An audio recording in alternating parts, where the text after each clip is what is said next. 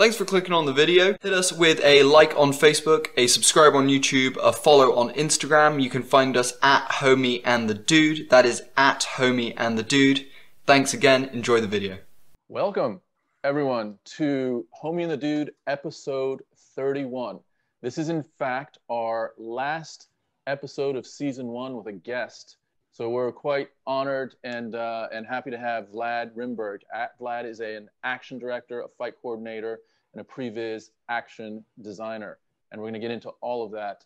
Um, before we start with with Vlad, we're going to talk a little bit about our sponsor, Veast.kitchen, Bristol-based vegan food. Check it out. They serve dinner on uh, Thursday nights and Saturday nights. Also, we're going to have one more podcast before the end of the year. It's not going to have a guest on it. It's going to be just Bodie and I. We're going to sort of recap uh, the experience that we've had in season one. So please join us for that as well. Yep. Yep. yep. Yep. Yep. Um, Vlad Rimburg, thanks for joining us, man. What's up? Absolutely. Thank you for having me. Hell yeah, guys. Thanks, man. No, yeah, we really, really appreciate it. And uh, um, I wanted to kick things off by asking you actually a, a little bit about because we're we're big martial arts fans. Uh, we keep up with the UFC, and uh, we we even do like a fight show uh, every couple of weeks here. So um, I wanted to ask you, what got you into martial arts? Was it movies? Was it going to a class when you were a kid? Was it the bullies down the road? Like, what what led to the love for martial arts? Uh, I think I can answer that with four words: Bruce Lee, Jackie Chan.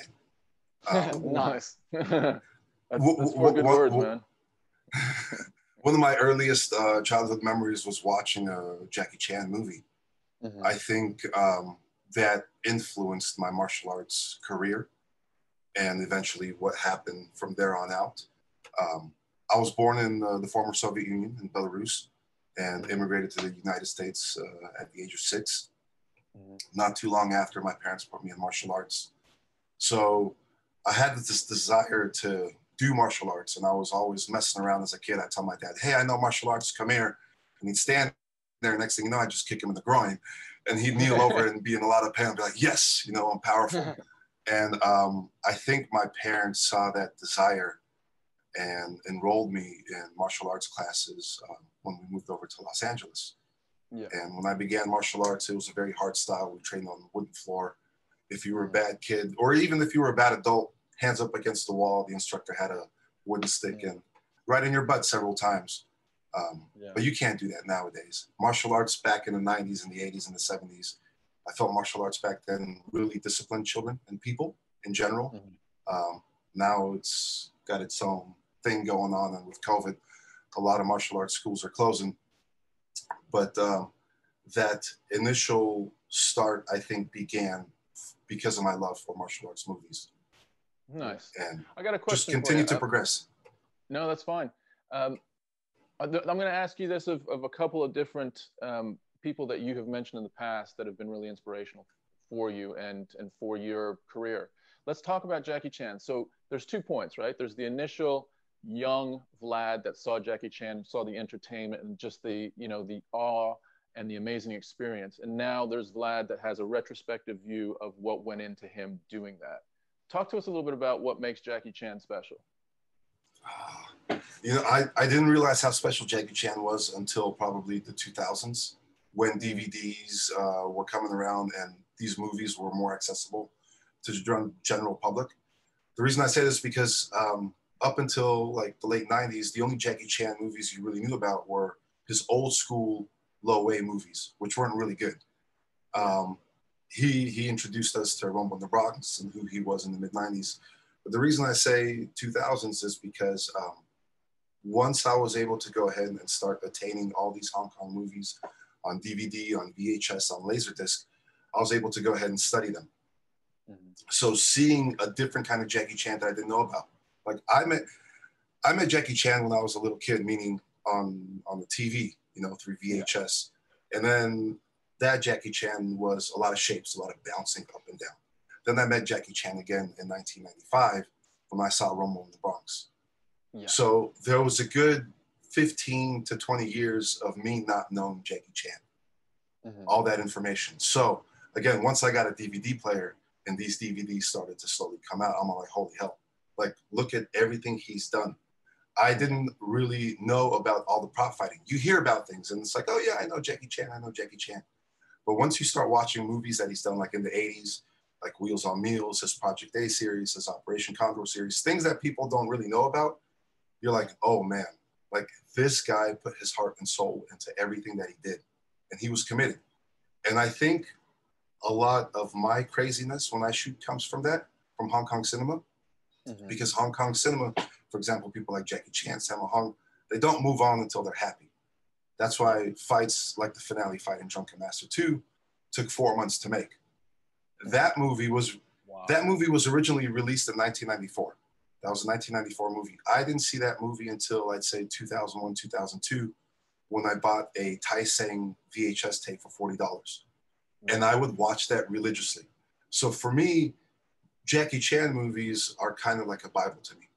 It's always my go-to when I'm stuck somewhere like if I'm stuck in a creative, um, like if there's a creative conflict with choreography, I like to just sit down and watch old school Hong Kong movies or Hong Kong movies from the 80s because that's a good reference point. For me, the Hong Kong cinema in the 80s is like ballet to dance.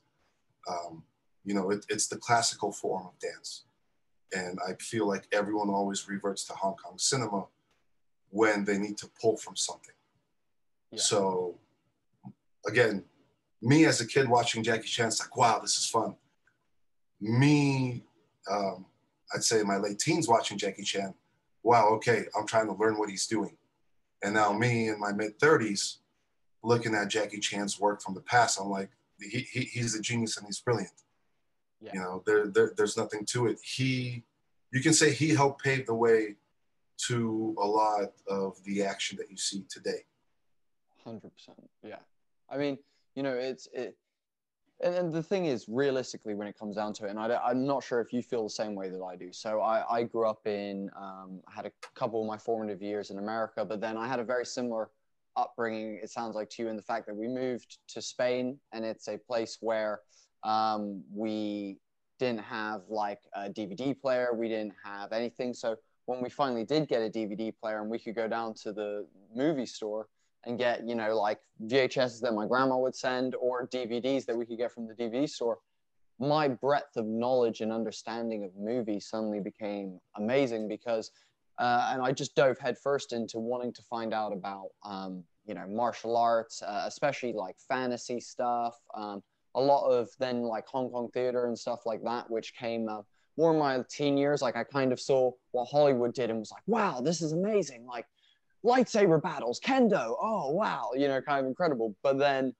as I grew up and I realized that, you know, you watch a Hollywood movie and like there's low contrast, people are pulling their punches like quite drastically, you know, and it's, you can almost see that it's false, the, the falsities in some of the action scenes. And I think what I then fell in love with as a teenager with Hong Kong cinema was the, the realness of it, the, the, the, how crisp and clear every shot is how in some cases if they're going to show an impact they're not only going to repeat the shot twice but they're also going to show you a close-up of the foot hitting the dude in the chest and sending him backwards and dust pluming off of it. And it's like that revolutionized things for me and finding asian cinema changed my whole life. And it actually started for me by watching tony jaa. Tony jaa was my kind of like first real breach into that and then um, transitioned more over then to the hong kong cinema stuff. But I, was it the same for you? Was it the, that same like did did the Hong Kong cinema like r- rawness of that catch you a bit as well?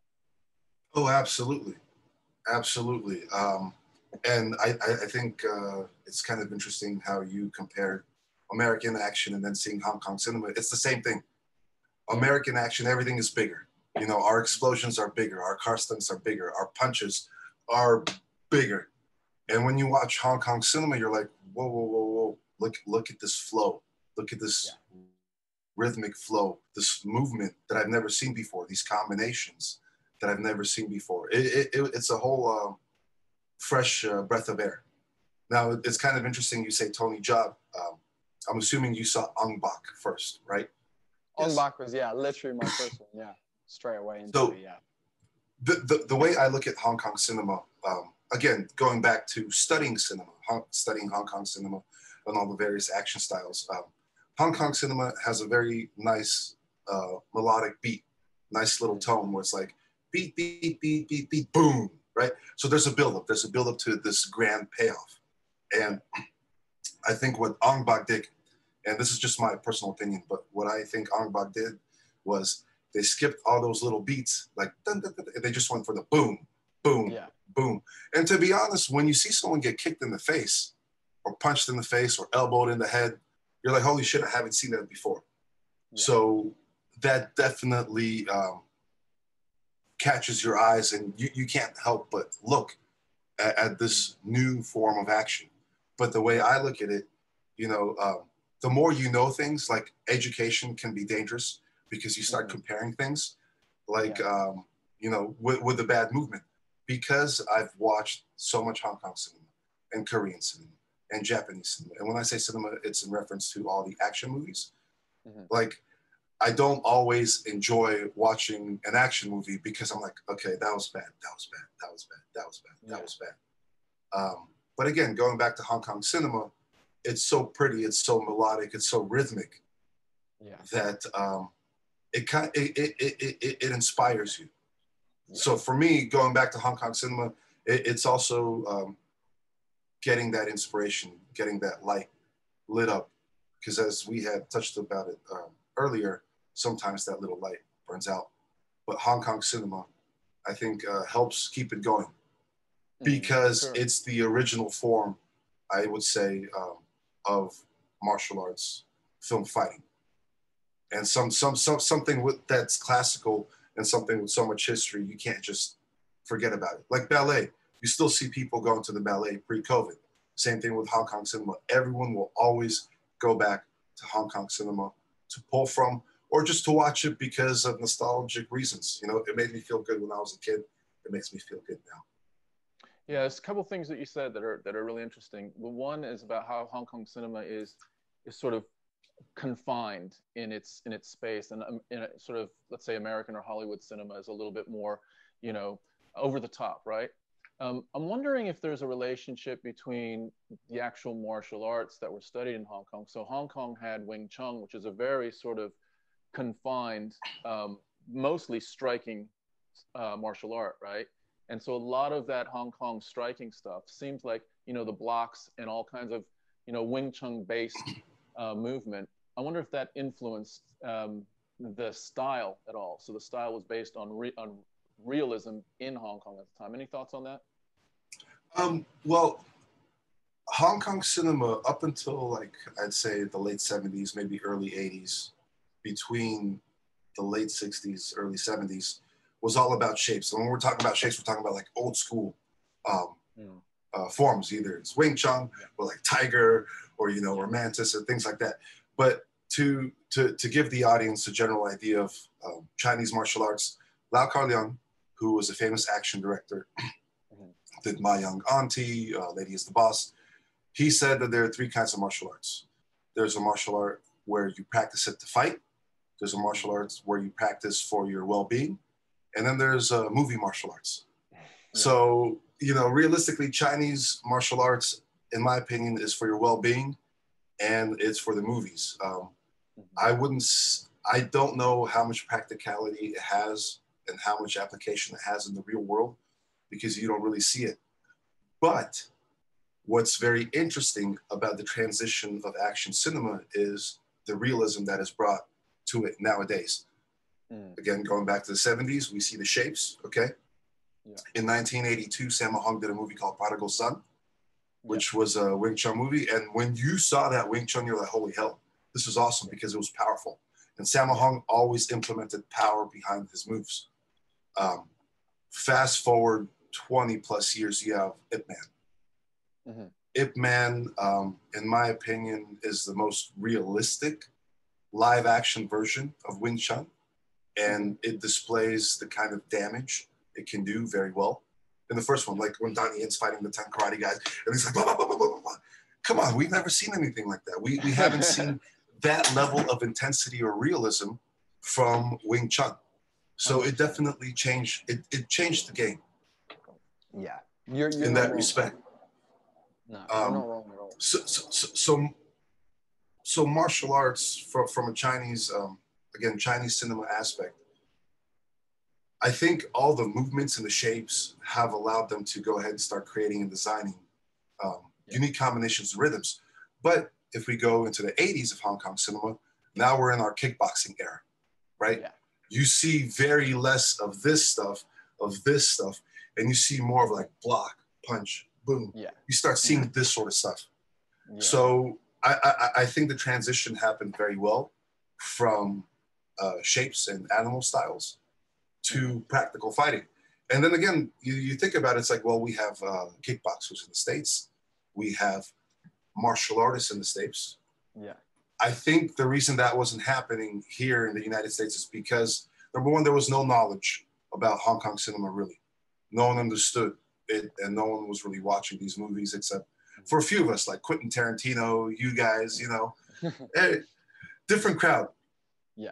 Um, so the the the the element of realism slowly began to change when the demand for realism in movies began to change. Again, this is all my opinion. And what, what, what do I mean by that? You have John Wick, right? John Wick goes and kills 100 people in the movie. Yeah. Arnold Schwarzenegger in Commando goes and kills 100 people in the movie. It's the Yeah. same thing. It's one guy getting revenge, killing people, but it's Yeah. done in a more intellectual way. Right? Of course. Yeah. So, so, so now th- th- th- there's proper uh, gun handling Mhm. and things like that. Th- We, we are now considering how many bullets are in the gun. yeah. You know, same Yeah. thing with with choreography. Yeah. In the 70s, with all these shapes, there's a lot of movements. And I don't know if you've ever tried to block someone, back when I was doing Tuxedo, we would do drills. We just block, block, no pads. And after you do like 10, 20, that shit hurts. It, it hurts. Yeah. I'm sorry. Yeah. It hurts. It really, really hurts. So all these shapes that they're doing in these wide takes, I mean, barehanded, no pads really. They're doing it and they're doing it and they're doing it and they're doing it. Now, in a real life situation, if I was to fight someone that had no ex- martial arts experience, no knowledge of martial arts, then maybe I can go ahead and apply some old school moves. Yeah. But um, you know, in reality, that's not going to happen. Someone's going to punch or kick you in the face. So we went into kickboxing, right? And what happened in the 80s? In the 80s, you see you saw a lot of rhythm, which was great, but then you saw a lot of this bam, bam, bam. Too many reactions, too many. Re- You're like, damn, dude, you can take like 100 punches in the face. And we kind of, but we've kind of seen that with the UFC, where Yeah. people do take a significant amount of punches in the face. Hundred percent. So, so now we've entered this era where it's like if someone gets punched in the face, there's a much bigger reaction, right? Even Hong Kong cinema is doing it. Like if you watch Donnie Yen in Flashpoint, which was one of the best uh, representations of uh, mixed martial arts and ground fighting. Yeah. Um, there's elements of realism. Donnie punches a dude, and the guys go like, uh, you know. So, so everything is slowly changing. Everything is becoming more realistic. Um, It's- so all these close quarter combat things, they I feel like they were used to go ahead and start creating the rhythms that we saw in the 80s Hong Kong cinema. Because if you're comfortable with doing your hands any which shape way you can, you're going to be comfortable throwing them close up and down. You know, Yeah. your, your your body has already prepared you for that. Something that I feel like American cinema has taken a while to learn, but now we're there. Yeah, I've. Do you know? what? I I- fully agree, and I think it was interesting. You mentioned that a lot of like Chinese martial arts um, aren't super, um, you know, uh, effective within within an actual mar- an actual, uh, you know, street fighter or whatever sanctioned fight or whatever you want to call it. Um, and I, I have to echo that. I, I recently went to China, not recently. Uh, we'll call it like just before coronavirus hit, actually, which was which was super lucky. Um, but I got to go to Shaolin and I got to go check out like the kung fu guys and like see what's going on there. And you're right, a lot of it was like the more health-based stuff. Like, don't get me wrong, they're all very much in shape and they train like hard and they meditate hard and whatnot. But you know, um, doing flips and stuff and, and sticking a ball to your stomach and stuff isn't like it, it doesn't have much practicality. So uh, I understood that. And, and something I wanted to ask you is based on like this transition into realism. I know you've worked on a, a project called Brothers, um, which which was uh, which had a bit more of the it was set in like the martial arts, uh, mixed martial arts kind of thing. How do you combine? Because obviously, mixed martial arts, you know, for the average person who doesn't watch martial arts, seeing two dudes you know, doing some clench work up against the cage. For people who are seasoned in watching it, understand, oh, he's digging for underhooks, you know, he's looking for head position, you know, he's he, so on and so forth. Um, but people who don't watch it just see two guys hugging against the cage. So, how do you film and combine realism for mixed martial arts filming and then the showy, like, spin, like triple spin kick and make it seem like, yes, that's the kind of thing being done in UFC as well? Uh, well, what we try to do is we try to educate the public. I think it's it's a great point that you brought up for the general audience that doesn't understand the grappling mm. aspect of it. Um, so, Brothers was an Indian movie that I got to actually direct in India, and while we were prepping it over here, the second stage of prep, the director came out. Yeah. Now, um, I'm used to shooting things a certain way, and at the time, I was used to shooting shooting things a certain way because of Hong Kong cinema, some Korean cinema. And when the director came over, he said, "Listen, our audience members, they don't know what an armbar is. They don't know what any of this is. Yeah. So we need to educate them and show them. And the best way to do that is by going in tight, right? So if, if, if, if someone's, if you got someone in an armbar, you can have the camera going across the arm all the way up to see everything that's being used and utilized in that particular moment right yeah, so you have you you have to feature these moments um, and it's it's it's it's my motto to all these new kids that are coming out and shooting fights. I tell them when you shoot a fight what do you want to see? What do you want to see? If you're going to be throwing hands why do i need to see your feet?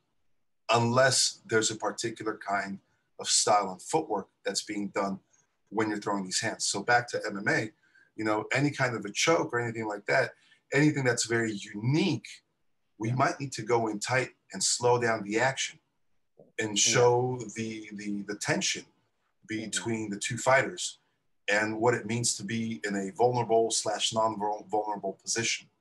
Yeah. So that's the best way. When you show something to the audience, you have to educate them as well. Yeah. I love I love what you said about panning up the arm because you can also then almost it gives that whole like essence of this is being flexed in a way that is uncomfortable, especially if you then pan up to the dude's face who's like gripping the thumb and like raising his hips for high hell and you know so right. you, yeah, fully. not sure if you uh you, you, saw the this last weekend's UFC, but panning up uh, Tony Ferguson's arm would have been yeah would have yeah. been something. That it was a an extreme armbar. That uh, did you did you happen to see it by chance? No, no, I didn't okay. get a chance. Well, yeah. So uh, yeah, he was he was put in a situation where literally I don't think it's an exaggeration where Joe Rogan said I think 99 or maybe 999 out of 100 or 1,000 MMA fighters would have, not just people, MMA fighters would have tapped. That's the extreme, like, you know, opposite position that angle of the arm was going. And so, yeah, that's, that's, uh, that's a really interesting perspective. And I almost feel like I would appreciate having that kind of close up mm. um, tension, as you, as you called it, on different, you know, whether it's a choke or an armbar, that type of thing. It's, it's a well, reason why. Oh, sorry, sorry. Um, I'll, I'll just say it's a reason why things like when Black Widow is fighting in Marvel movies and she's doing all these wraps and like climbing up a dude and putting them in like a almost like flying triangle and there's not a lot of impact in it and you don't get and you're exactly right you don't get this like essence of oh she might be choking him because then she has to throw a couple of elbows or something because they're just not showing like that moment of him being like oh oh god like yeah. holy shit kind of thing and i think you're right. It, it, there's times where that is sometimes missed in, you know, for example, you know, with with Black Widow and big Marvel movies where that kind of stuff is really missed, and it takes impact out of really technical stuff that takes like uh, years and years and years to learn. And it's like that shit deserves as much recognition as the huge right hook that someone's going to throw that's going to clip them on the chin. You know. I, I also I just wanted to circle back to one thing um, before before we move on on this point um, you, you, mentioned Ong Bak as a mm. pretty, mm. uh, I know, pretty pretty important part of your formative experience yeah. in in movie watching yeah. with fights and stuff. So for us, when we saw Ong Bak, we were in Spain, and there was a limited selection, so we didn't have you know the backlog of, of Jackie Chan. We had some of his more current things and stuff. But when Ong Bak came out, it literally blew our heads off and we watched it probably. We'd never seen Muay Thai before ever. We, we I was studying karate. I was studying Kempo, um, Kushinryu Kempo karate at the time, and and we had never seen anyone throw an elbow like Yeah. that ever before, and we were like, "What the fuck?" and not just that, but his but like the technique of just having that one extra revolution where you think he's gonna kick him with this foot and he comes back around somehow again with the next foot. It was just that extra step for us. How was it received within the industry? Was it also was it just a build on other things? Was it just like a twist? Because for us it was pretty revolutionary, but in the I- industry, I think the majority reaction would be similar to everyone's reaction, which is like, "Oh shit," you know, li- li- like it, it, it, it's it's a, it's something that people haven't seen before. Mhm. Now, for someone like me, I'm like, "Oh, okay, they're doing the Hong Kong cinema minus the buildup, so they're just giving you the payoff, the payoff, the payoff, the payoff." But Okay. um, I mean, everyone was going nuts. Everyone was going nuts over it. And I think the reason it also worked so well was because they were nice and wide in these shots. Because the foot's coming from the ground to someone's head. He's Yeah. jumping, right? And you want to see that. You don't want to cut it up. Um, Yeah. Kind of going back to the Black uh, Widow, to, to, to, to give credit to everybody. When, when, when you feel like something's missing, that could have been due to any and all reasons like there's not enough time. of Uh, course. they only had the double to shoot with. They didn't have the real Black Widow, things like that. The the other thing is kind of like going to Ong Bak, um, knowing that if, if we say that Hong Kong cinema is the classic form of martial arts, if it's our ballet, that's also a little dangerous because what happens then is people just shoot wide, shoot wide, shoot wide, shoot wide.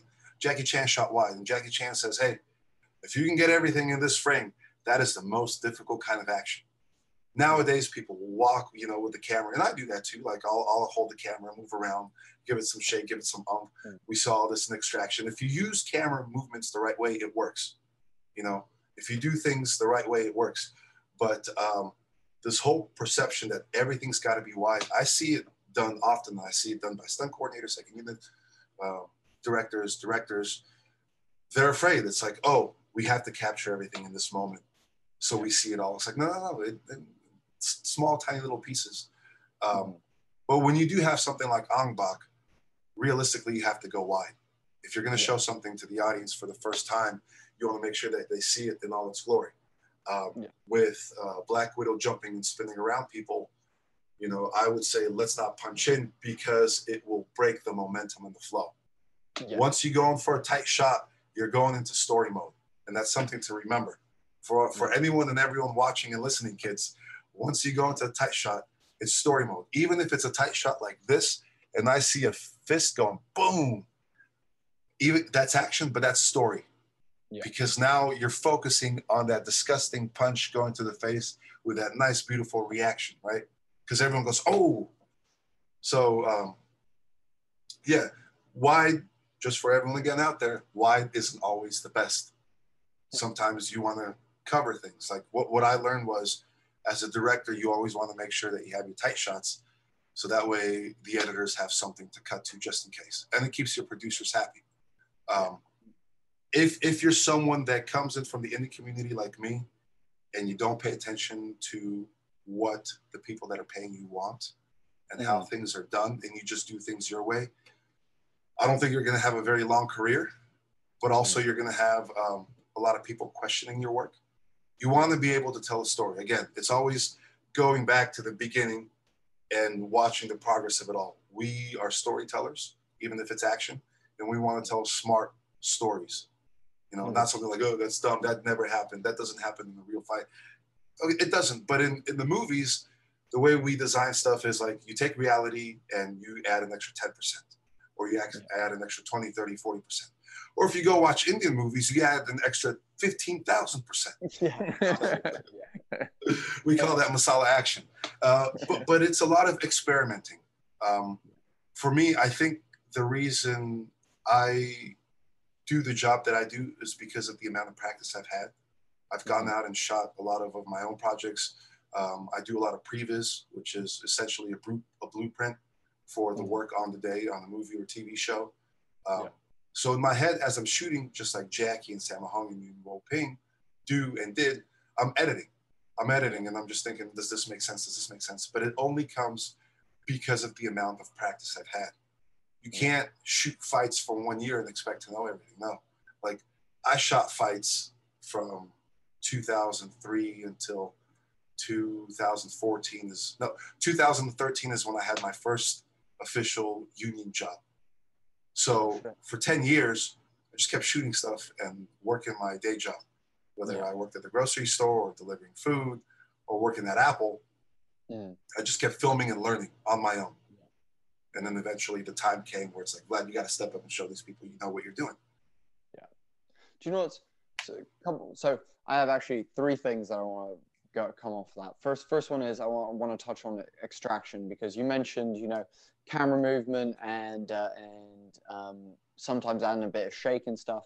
Obviously, extraction was to the absolute extreme that any any cameraman is ever doing with film work and, and going to the absolute max where the dude is strapped to the front of a hood of a car and he's diving in and out and you know jumping off roofs with them and crazy shit like that um we're again like where does the balance lie in that? Because obviously like you've said you know it's not always about getting the wide one and whatnot.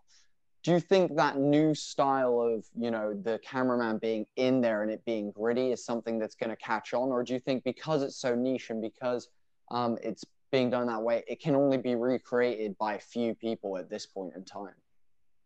Um, well, the person operating the camera was the director himself, Sam Hargrave. yeah yeah. Sam, Sam, Sam has been operating cameras for quite some time. Whether it's uh, professional shoots, like there's a footage of uh, Civil War where Bucky jumps out a window and you see Yeah. the cameraman flying down and he's like he's stuck. That's Sam Hargrave. So Okay. Sam has an eye for action. I think the more you shoot action, the better your eye is. I mean, the more you do something, you should be getting better at it. Right? Yeah So um, Sam understands action, and being the director, he also understands what it is he wants to see. Mhm. Um, shaky cameras, I think, kind of began. Let's if we're not talking about action, let's say um, when The Office was going, because Yeah. you see that unique shaky cam. Like I'm still trying to figure it out. Like the guy's standing there, and he's just like, okay, I'm not going to stand still. I'm not going to have it under tripod. You know, I'm not going to move it on the dolly. I'm just going to stand still and kind of capture whatever it is I can.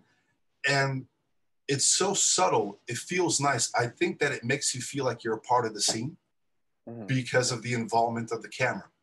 Mhm. So if done, if, if you do things right, you can repeat them for God knows how long.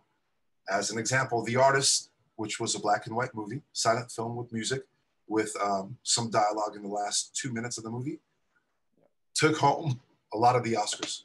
A black and white movie. We haven't seen a black and white film in God knows how long.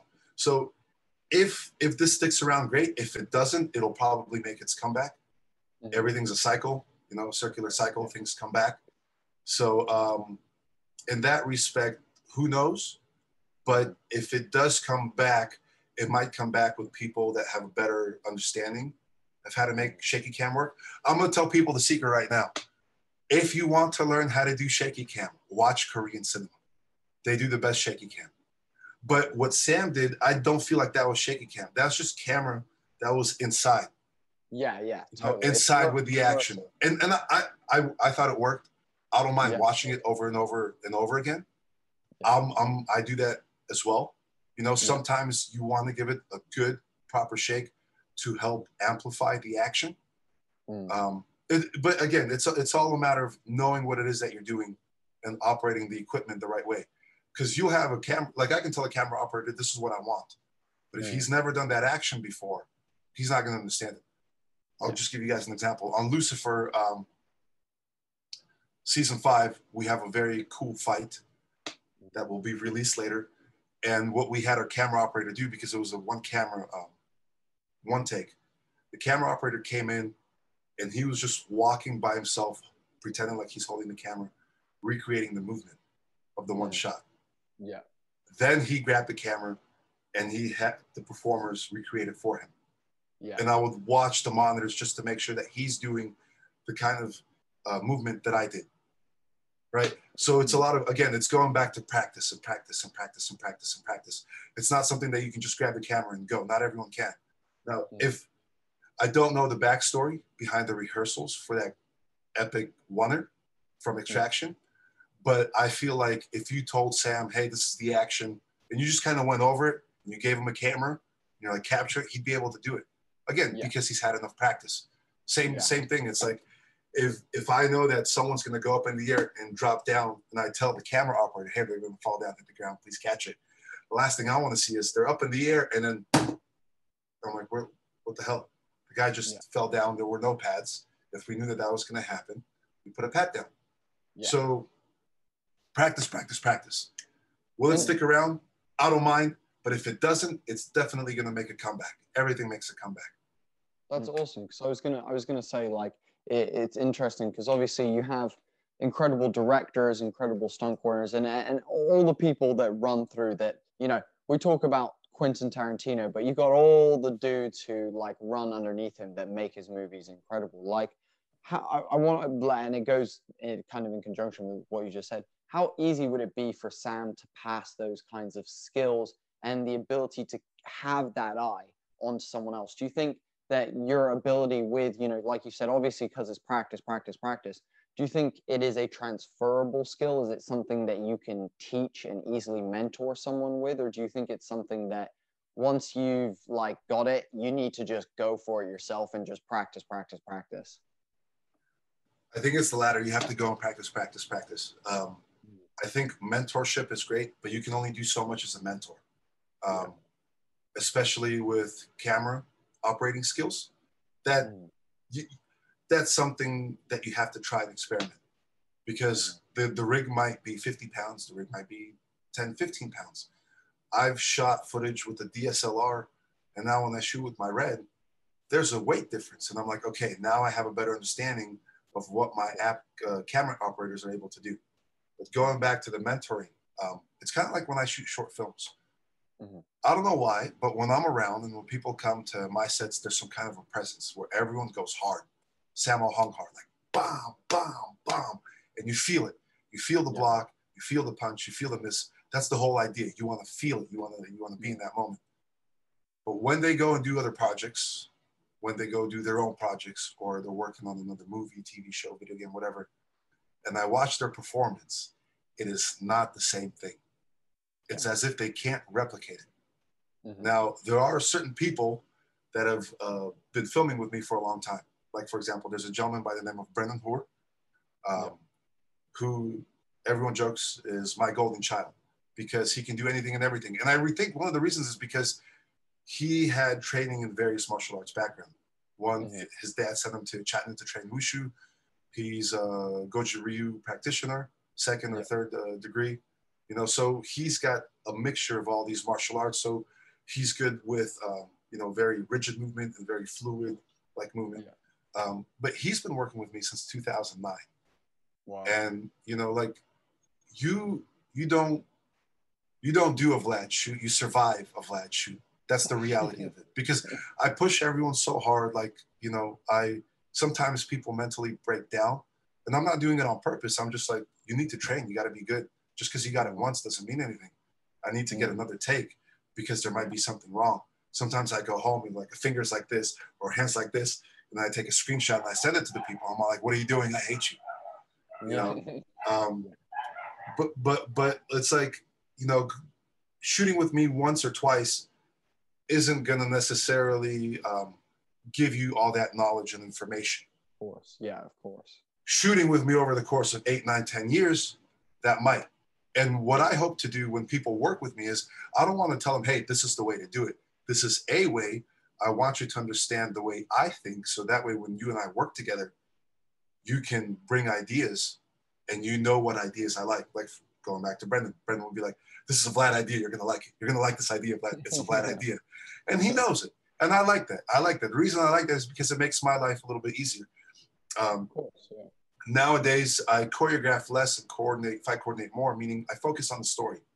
I Mhm. focus on telling what the pages are asking for. You know, anyone can go ahead and design a cool fight. That's cool. But if it doesn't relate to the character, if it doesn't relate to the story, no one's going to give a shit.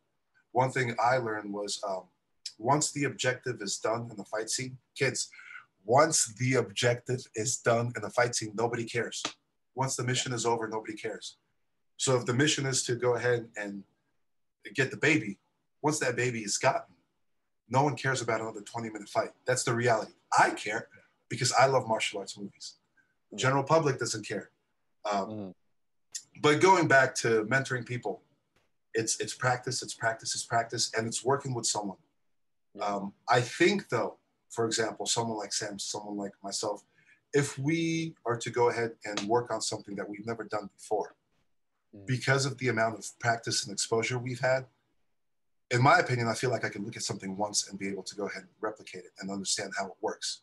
Meaning, Yeah. like if I'm on the if I'm on the job for the full eight hours, I'm watching and I'm studying.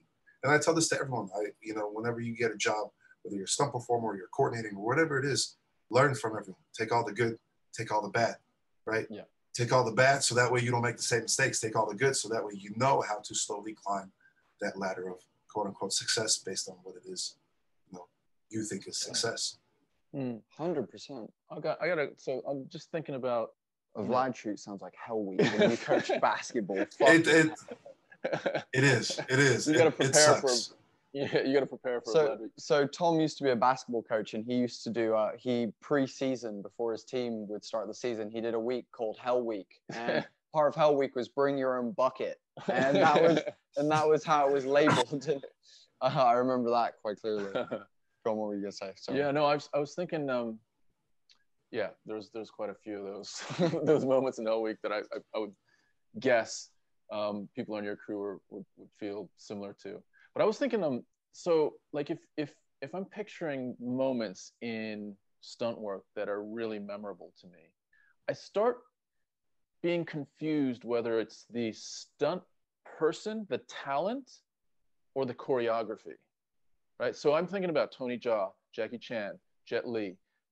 Tell me, like, how much of that is these guys are phenomenal natural talents that we're just featuring, and how much of it is no, no, no, no, we're we're actually bringing out that aspect of skill of experience for the audience. Just give us a flavor of that. I'm thinking in my head, why do you want me to ruin people's childhoods? Um, just so everyone knows, and it's not a secret, Jackie Chan has been doubled, right? Sammo Hung has been doubled. All the greats have been doubled, except for you know people like Charlie Chaplin and Buster Keaton. They they had no Yeah. doubles. Um, brain fart, brain freeze. Um, so right, no, Jackie J- J- Jackie Chan has a stunt team, and it's I believe seven generations worth of stunt team. Um, Sammo Hung has a stunt team. Donnie Yen has a stunt team. Jet Li has uh, five, has three stunt doubles, maybe five. Yuen Woo-ping has a stunt team. So I I think it kind of connects to what I was saying earlier. When you start working with someone, you have an idea of how they design, how they create Mhm. where it can get to a certain point where you don't have to take on that additional role. Your team can do it and you overlook everything. The first time I went into 87Eleven, um, Matt, Emmanuel Manzanares, my buddy and partner, uh, invited me with him because uh, some of the members saw a short film we did. And the way I saw everything run was people were coming up with ideas, and Chad Stahelski, the owner, of 87 was walking around and saying, make this change, make that change, do this, do that, do that. So that way his mind could be occupied with all the other things, probably the, the story aspect and anything and everything else, the presentation point. You know, once you get into this um, director mode or coordinator mode, you have a lot more work that comes along with your title. Mm. So Jackie Chan was a choreographer in his beginning um, stage of the of his career. You'd see him choreographing a lot, and that's what he ended up doing on Lo Wei Films. He was also the martial arts choreographer, and he had so much practice, so much practice. You still want to go ahead and come up with ideas, but it might be like, hey, I want something around here. I want three moves. Like, I want to punch to the face. I want to kick to the leg, and then I want to throw. You're not coming up with the moves, but you're being a lot more specific to what it is you want, as opposed to like, uh, I want three moves, and I don't know, come up with something. Because believe it or not, that happens. That happens on set uh, when you have people that aren't storytellers or have no martial arts uh, background. So, um, when you watch Jackie Chan do something, or any performer in that matter, the idea is for you to be entangled in that moment, right? You're you're in that moment. You're like, holy shit! Look at that! Look at that! Look at that! Um, for me, once I start thinking about other things like who's designed it or things like that, personally, that takes me out. But to answer the question, um, it's it's all a collaborative effort. because there's so much at play. You know, uh, Jackie might have come up, for example, if we're going to use Jackie Chan, Jackie Chan might have come up with, out, out of a seven move sequence, he might have come up with five moves. That doesn't take anything away from him. He's still the one performing it. So it, it's all a matter of perspective, what it is that you want to do. For me, I used to want to perform until I dislocated my shoulder 25 times. And then I wanted to perform. And then I dislocated my other shoulder for the first time. I'm like, I want to continue making other people look good. So for me, I love making people look good. And as I was saying earlier, now it's not so much about the choreography aspect for me, but more about the story. And I'll make sure that my moments, my Vlad moments, are there. So it could be the same thing when you're talking about a performer like Jackie Chan or Sammo Hung, people that are known to do their own fights and their own stunts. They're, they're, they're going to do X amount of it before they might be like, all right, you come in. You know, I'm tired. Because um, that's the way things go. Um, the older guys, they're not they're not as agile. They're not as physical as they used to be. Um, Of course. so so they're going to need a break. So when you're saying that they're not as agile, not as uh, young as they used to be, that Steven, Steven Seagal comes to mind immediately, and and and just how the range of motion from uh, from his younger days, which wasn't exceptional in the first place, has then gone to sort of this and this and this, and just like little throws here and there. He's almost he's almost turned into a matador. it's different, and it, and it, all depends on how well you take care of yourself. Like, like you look at Jackie Chan in the '60s, and you're like, damn, look at that 60 year old. And Donnie Yen is kind of like redefining what a 50 year old performer can and can't do. Yeah. Donnie Yen always looks good. Um, yeah. So, so, so yeah, when, when you see these performers, um, I, for, for me, it's just about the moment. If it's a cool stunt, I'm like, wow, I respect that stunt. Yeah. But nowadays, you'll have more performers trying to do their own stunts, like Tom Cruise doing a bunch of crazy stuff. You know, uh, Keanu Keanu Reeves doing the majority yeah. of John Wick. You, you, you, have more people that want to go ahead and do it, but then go into the choreography aspect, they're not really choreographing. Yeah. Some people want to feel like the superhero, they want to be the superhero. Yeah. They don't want to go ahead and put in all the ingredients that make the superhero. Like they're not the camera operator, they're not the editor, they're not the choreographer. There are a lot of elements that come into play that make a scene. A lot, yeah. a lot of people, you know, make it happen. Jackie Chan stunt team. You, you got 10, 20 guys walking around setting up lights, setting up the rigs, you know, things like that. It, it's a whole collaborative effort.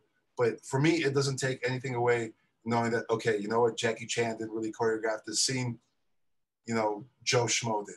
I don't care. As long as it looks right, and as long as I'm entertained and it tells a story that I'm hoping that it tells, yeah, I'm good. It's, it's the classic like delegate and make sure that the team that you're delegating to is one that you trust and that you work well with, you know, and that you can, you know, bounce your creative ideas off, but also um, as someone who may be at the top end of the, you, you know, the hierarchy within it, whether it be the coordinator, the director, whatever, um, to be able to receive those ideas from people, like you said, you know, that you trust and that you've worked with for a long time and go, you know what, I'm, I'm open to hearing that kind of stuff. Um, but also, you know, within delegation, it's knowing when to step in, right? Knowing exactly. what to delegate, what they can handle, what they can't handle. When it's time for me to actually step in and do my thing as well, and that that balance, I yeah. think, is what you're what you're talking. hundred percent, hundred percent. If I can interject to just kind of help out people that are coming into the industry, um, what I usually do is if I'm working with people that I've never worked before, especially in my beginning stages of the career, I keep my mouth shut. I keep my mm. mouth shut, even though people might be like, "Oh, why don't you pitch this idea or that idea?" I keep my mouth shut and I observe to see yeah. um, how and what the language is, what the tone is, who's mm-hmm. talking, and the person that's talking, what is their position? You know, how are people respecting the coordinator? Because if the coordinator is giving um, free range to talk amongst everyone, then go ahead and chime in. But yeah. until then, find out, like you're saying, how things are being delegated. Yeah. And with me nowadays, I tell people, I'm like, you can throw an idea.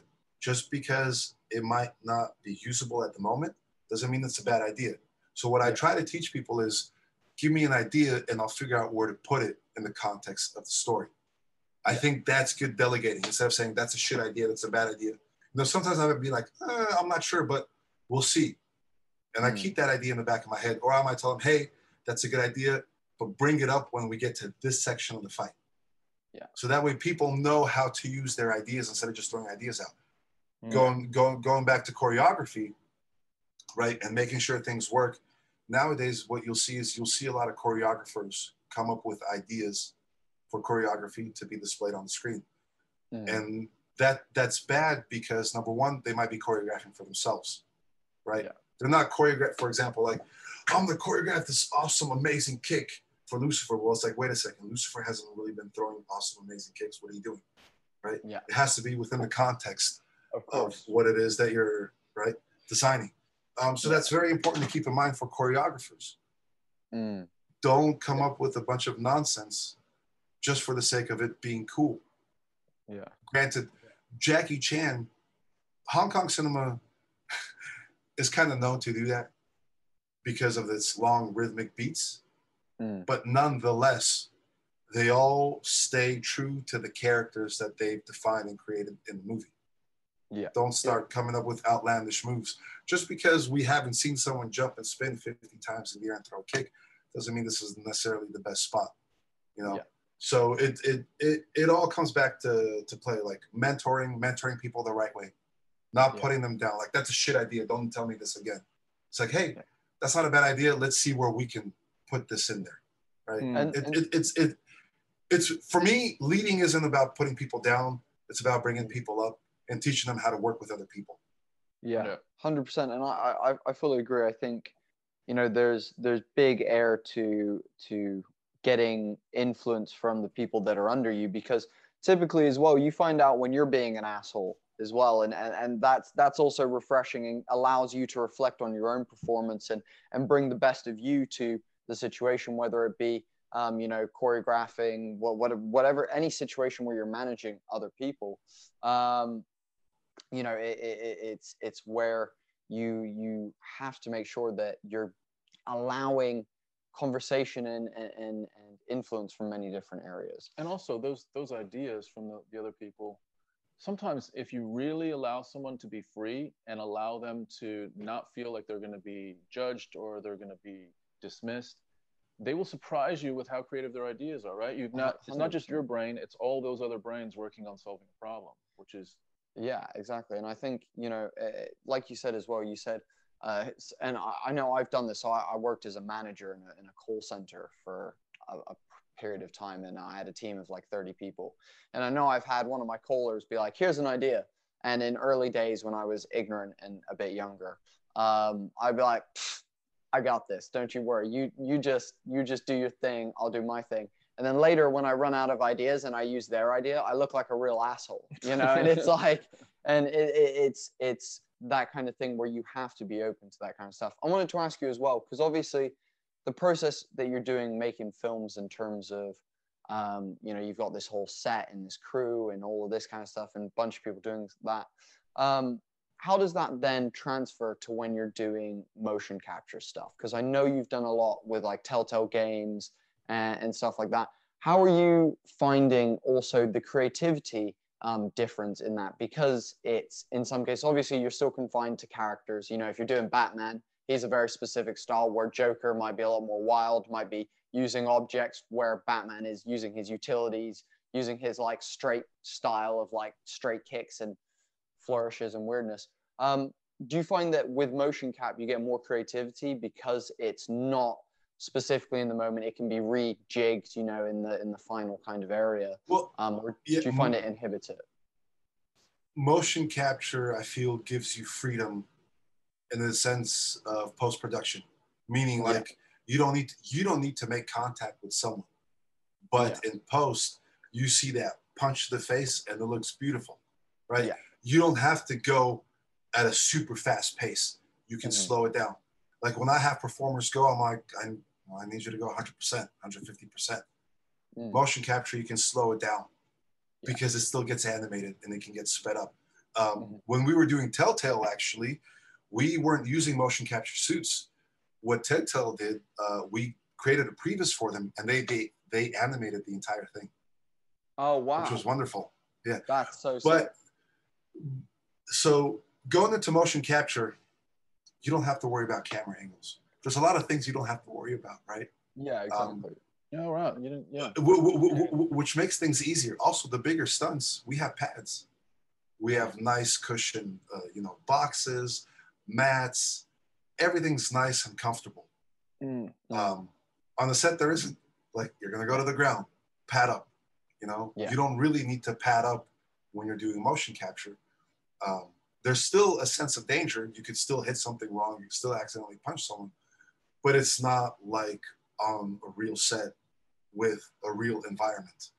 Yeah. Um, now with uh, Telltale designing those fights was interesting because we were also, for the most part, dictating camera angles. Yeah. Um, the director was super cool to work with. Mm. Uh, the only thing is, we would get very vague instructions.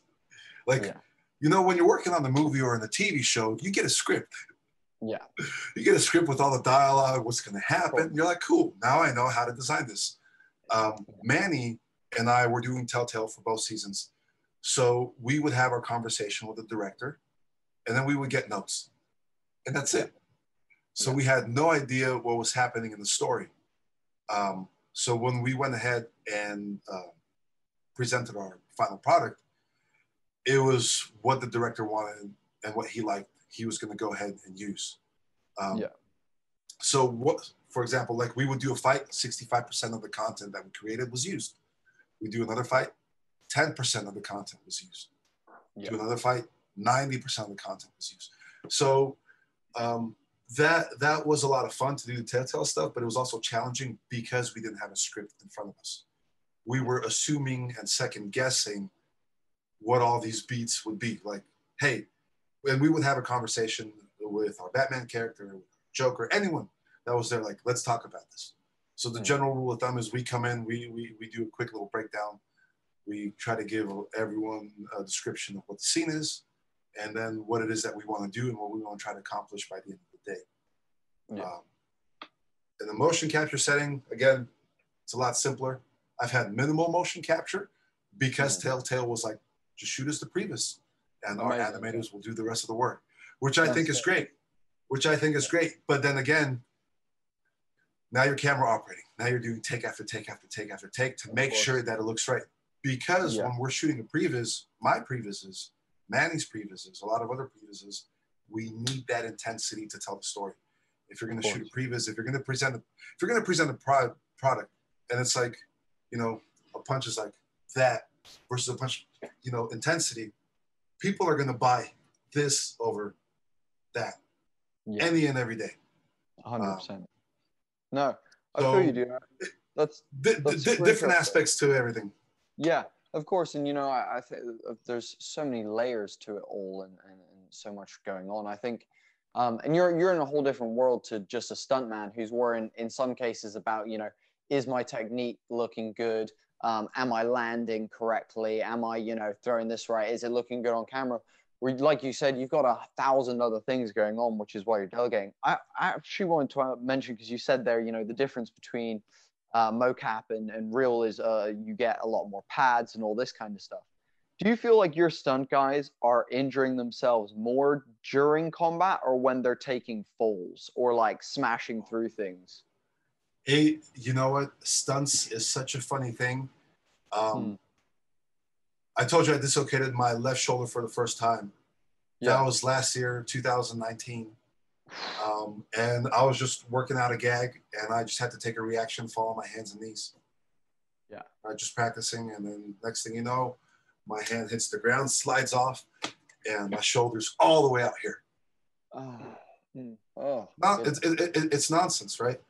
People have been punched in the face, you know. An actor, there's a stunt coordinator by the name of Mark Norby who was uh, stabbed with a real sword by Russell Crowe bloody on, hell. on, on, on, on the Commander movie. Yes, yeah. Wow. So, so anything and everything can happen. Like I was telling you guys earlier, um, we were talking about my buddy Guy, and on the Winter Soldier, if he didn't have a pad on, the wire would have taken off a limb. Wow. You know, so it could be anything. Um, I've had buddies that have done the fall, three, two, one, action, and then you hear, like you hear the hard clunk because their head made contact with the floor. They forgot to tuck. Yeah. So I've had someone get thrown onto a mat. Not me personally. I mean, I know someone that got thrown onto a mat while training, and because she didn't fall the right way, she dislocated her shoulder. Yeah.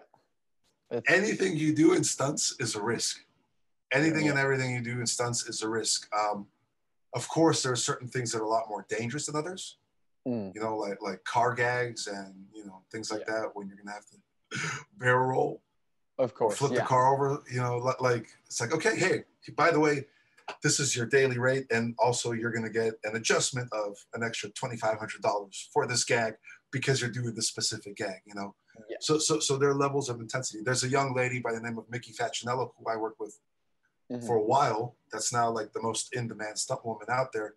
Uh, she won a Taurus Award um, for a high stunt gag where she and Antal Kalik uh, were up 1,200 feet hanging onto a helicopter for the movie Jupiter's Legacy. Yeah. 1,200 feet up in the air. Ridiculous. I'll be like, I, I will stand here. So for me, the stunt people are interesting human beings because um, that adrenaline can come from anywhere. And just because you're a stuntman doesn't mean you like doing what all the other stunt guys do. There, there are stunt guys that are just drivers. They can't fight, they can't fall, but they're amazing drivers. They're amazing high fall guys. For me, there are particular falls I like, but if you ask me what it is I'll do, I'll be like, I will stay right here in front of the camera, eyes wide open, punch kick me in the face, 5,000 frames per second. I don't care. I will not blink. You know, Yeah. I'm a big boy, so I like taking hits. Mm. I like making people look good. I like getting my ass beaten. Whereas other people would be like, I want to be a hero. I want to be the guy on the bike. You know, but again, anything and everything has a risk. Going back to the camera operator that was trying to replicate my camera movement, Mm. right? I was talking about that on Lucifer. Um, Yeah. On the best take, which was the last take, halfway through, he falls and twists his leg. Mm. Yeah. So even the so so you know what I'm saying. Even the camera operator, once movement is involved, once movement and action join forces, there are a lot of risks involved, Yeah. and it's just it's super duper important to to go over anything and everything that you can. it's- That's why. Yeah, it's so true. And I, like, so I, I'm I'm a skateboarder, and uh, my one major major injury that I've had, which is I broke my wrist in three places. I like everyone always asks, and especially when I had my cast on, and everyone everyone was like, "Oh, you, I assume you were skating, Birdie. Like, what were you doing, man? Like five stair? Like, what were you jumping down?"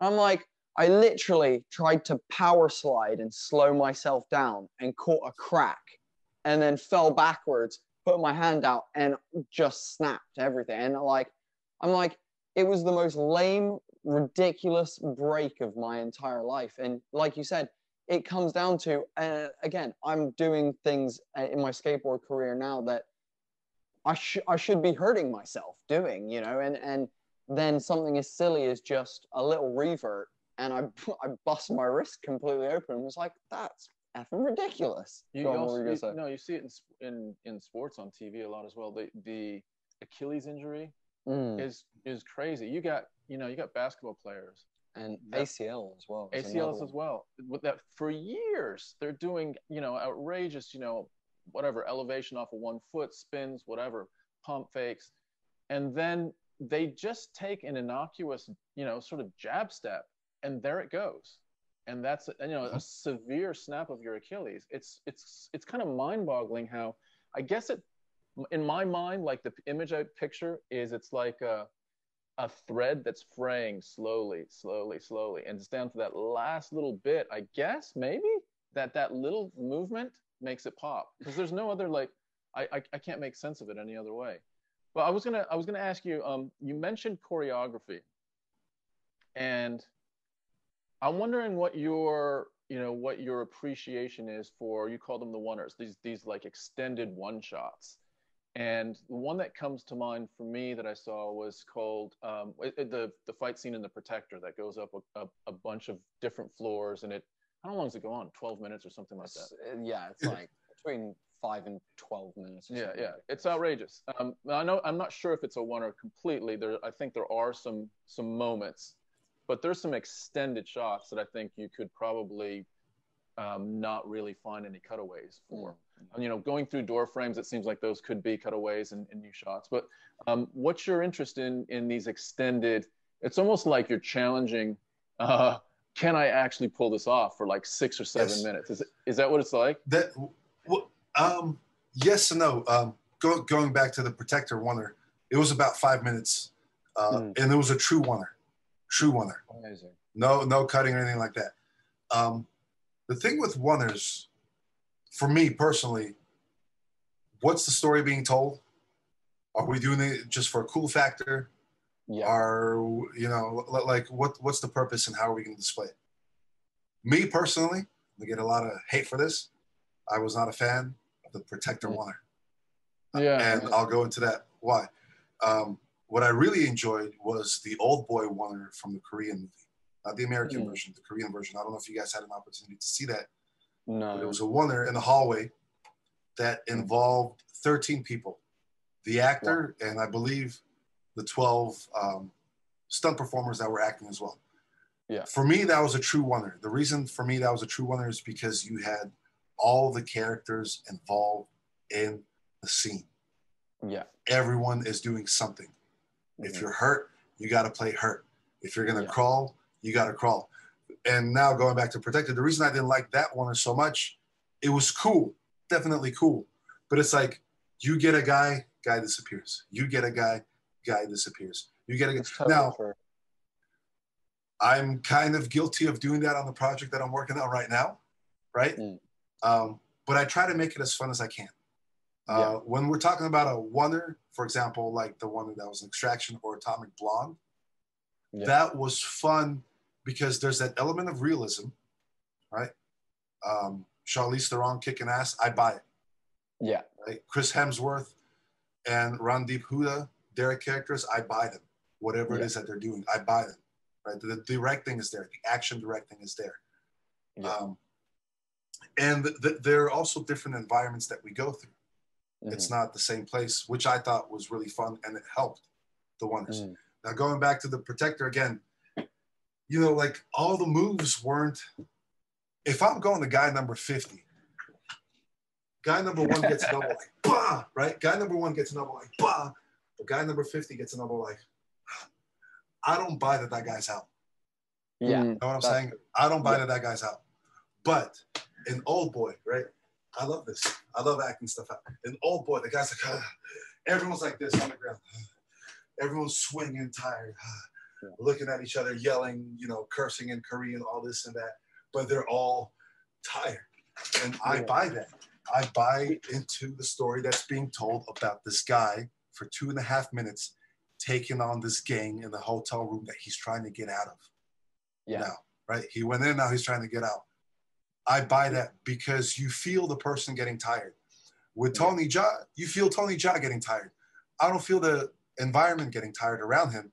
And that's why I kind of don't buy it because these guys, they'd be like, nah, hit me again. You're tired. Hit me again. Yeah. You know, you don't, it, it's just And- natural that you're not going to have, you're not, you're not going to exert the same amount of energy you would. You won't have the same kind of force you would that you had five minutes before you started this epic journey. Yeah, and you're, you're you're not wrong, dude. I think um, I think your point of there needs to be one almost like plot. I think also you, I I've never actually thought about the whole like uh, I guess I'll paraphrase it as like the ensemble oneer versus the like in and out oneer um, of like people going into the scene and out of the scene again, and it, it it's definitely a lot more interesting. I'll, I'll reference another oneer that that that's uh, a kind of a mishmash of the two kind of styles is the one in in I believe it's the first or second episode of Daredevil, um, where he's like in a hallway and he's going in and out of rooms, but then dudes are and him getting tired is very much a factor in it. He's like flumping around and he's like bashing people over and like falling around. And it's uh, almost like gets a bit drunken monkey esque at, like kind of a, a later point in it. But I like for me, I, I agree. There was something about that one that I came away being like, God, that guy got beat the shit out of, but also he beat the shit out of those dudes, and that's awesome. Like I, I do totally get what you mean. There's not many moments in like Ong Bak and things like that where you're like, wow, Tony Jaa is struggling right now. That he's up against someone who, um, you know, is is putting him like in a place of difficulty. Um, unless it's a very staged one that happens like midway through, but I think that's again something that I like about some of the action scenes in John Wick as well is that it feels like there's moments where he's taking hits. You know that that's one of the classic reasons why again everyone loves Jackie Chan's action comedy is because Jackie takes a hit and is like, ah, you know, like what the fuck, you know, kind of thing, and it gives that sense of, like you said, not only story, but I think for me, I would almost classify it less a story, more of movement, not as in movement within a scene, but movement of the plot that we are currently watching um, in that moment. Know? Yeah, and I think to build on also build on what you were saying, Vlad, is I, I just realized for the first time watching that scene in The Protector, it wasn't about story at all. Like I had come out of the story. It's about was, him being a badass. I was just admiring the stunt work. Like Yeah. I was admiring that oneer, you know, as a oneer. I, so I, I, you know, I removed myself from the story completely and looked at that as like an achievement in filmmaking, which took me out of the story completely. So that's what you're talking about, basically. And if if that's the intent, and sometimes that is the intent, right? We just want to blow people's heads on doing something that they are, you know, it doesn't have much to do with the story, but it's fucking amazing as far as Like like 19 well 1917 does Yeah. the oneer all the way through. Now the oneer isn't really part of the plot, but it is done in that way that you're saying where they're they're like we're adding this in and it's going to be part of the style of it, but Yeah. it's it's not the the plot. Do you know what I mean? Do you- Yeah. Like I, I I know what you mean. Yeah, yeah, and exactly. And so, um, but I think to your point, the genius of it is if you can weave it in, right, seamlessly. Like I'm thinking, this is outside of stunt work, but I'm thinking about the first scene in um, in Boogie Nights. The first, you know, I don't know how it was five or six minutes where it brings, you know, Roller Girl in and he's walking through this, you know, and it's through the front of the restaurant and the back of the restaurant, and it works. It's not, it is a oneer, but it complements, it builds, it shows the story in a, in a really nice way. So I think that's to your to your point for sure. it, again, it's just using your tools to help uh, tell your story, not Yeah. using your tools to be like, look at how cool my tools are, you know. and, and, and, uh, if we would have just seen Tony Jaa in there a few times, just like, and then he sees the guys and he's like, all right, let's go again. Yeah. I didn't get that. I didn't get that. When you guys get a chance, definitely watch the Korean Old Boy as a movie. But you know, on YouTube they have that hallway fight, and you'll be like, holy shit! Like this guy's getting his ass kicked. Everyone's getting their ass kicked. Everyone's acting like I buy the scene. I buy the scene, and um, kind of jumping all over the place. That's what I feel helped enhance the action world is Korean cinema, because Mhm. for a very short period of time, when I say short, maybe five, ten years max, Korea was putting out amazing, amazing content. They know how to do um, shaky cam the right way, right? And they were telling story behind their action. Yeah. And one, what if if if you're an amazing action storyteller, and then you can actually tell story, you know, like not just design the fight, but tell a story behind it. I think that's a winning combi- a combination formula for success.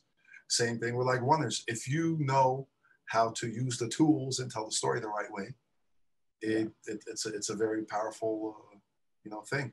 Not just be like yes, It's totally Tony true. Walking around for five minutes.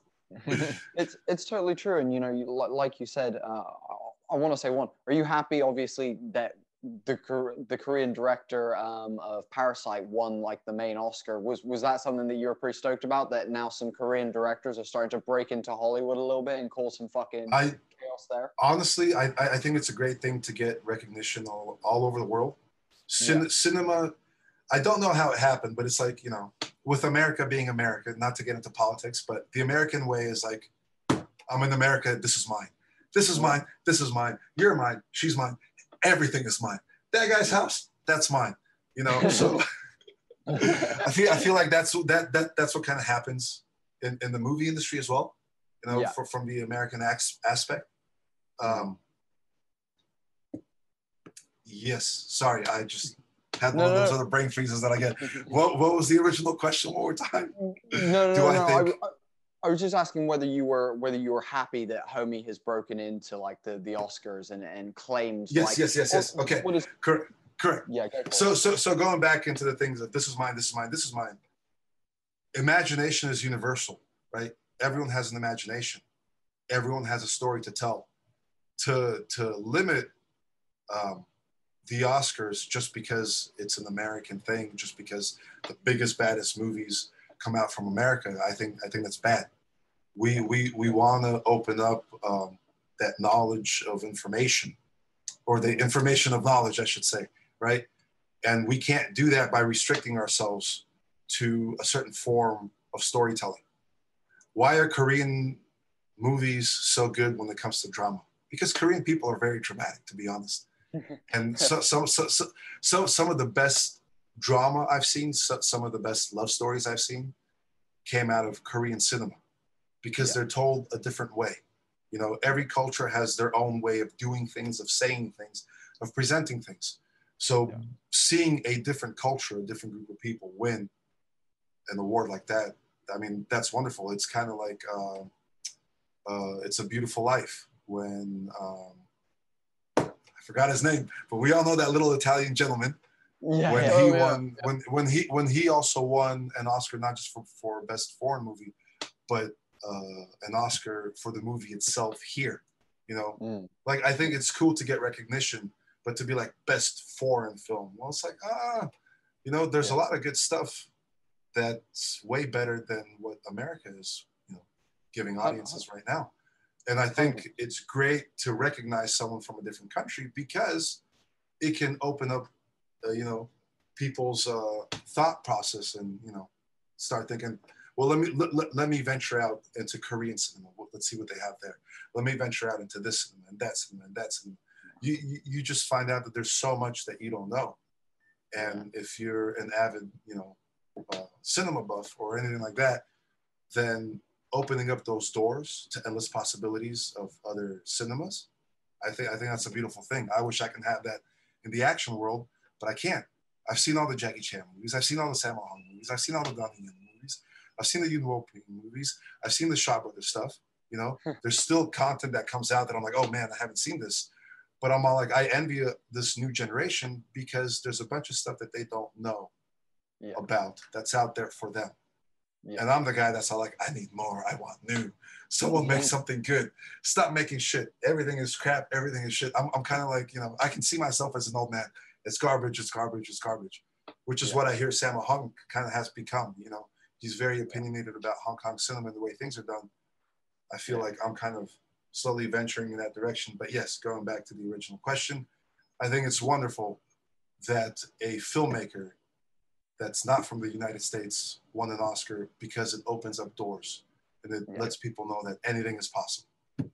Hundred percent, and I think you know um, the amount that you can do and, and, and, that you can experience from other cultures, and you know you, you talk about uh, traveling with film and whatnot, but you know it's something that I, I have said for a long time, and I've, I've tried to travel as much as possible as a young man uh, when I when I was old enough to kind of dip off and do my own thing, and cure uh, traveling is the cure for ignorance. You learn so much about yourself and other people and what's missing in your life when you go to other places and you know in, if we put this into the movie context you find so much things that you're missing within our cinema uh, that exist in other places and you know for example um, recently on netflix uh, the tv show snowpiercer came out and actually the guy who made Parasite was the original director of the movie Snowpiercer. Actually, had Chris Evans in it and blah, you know, kind of thing. And, um, but the amazing part of that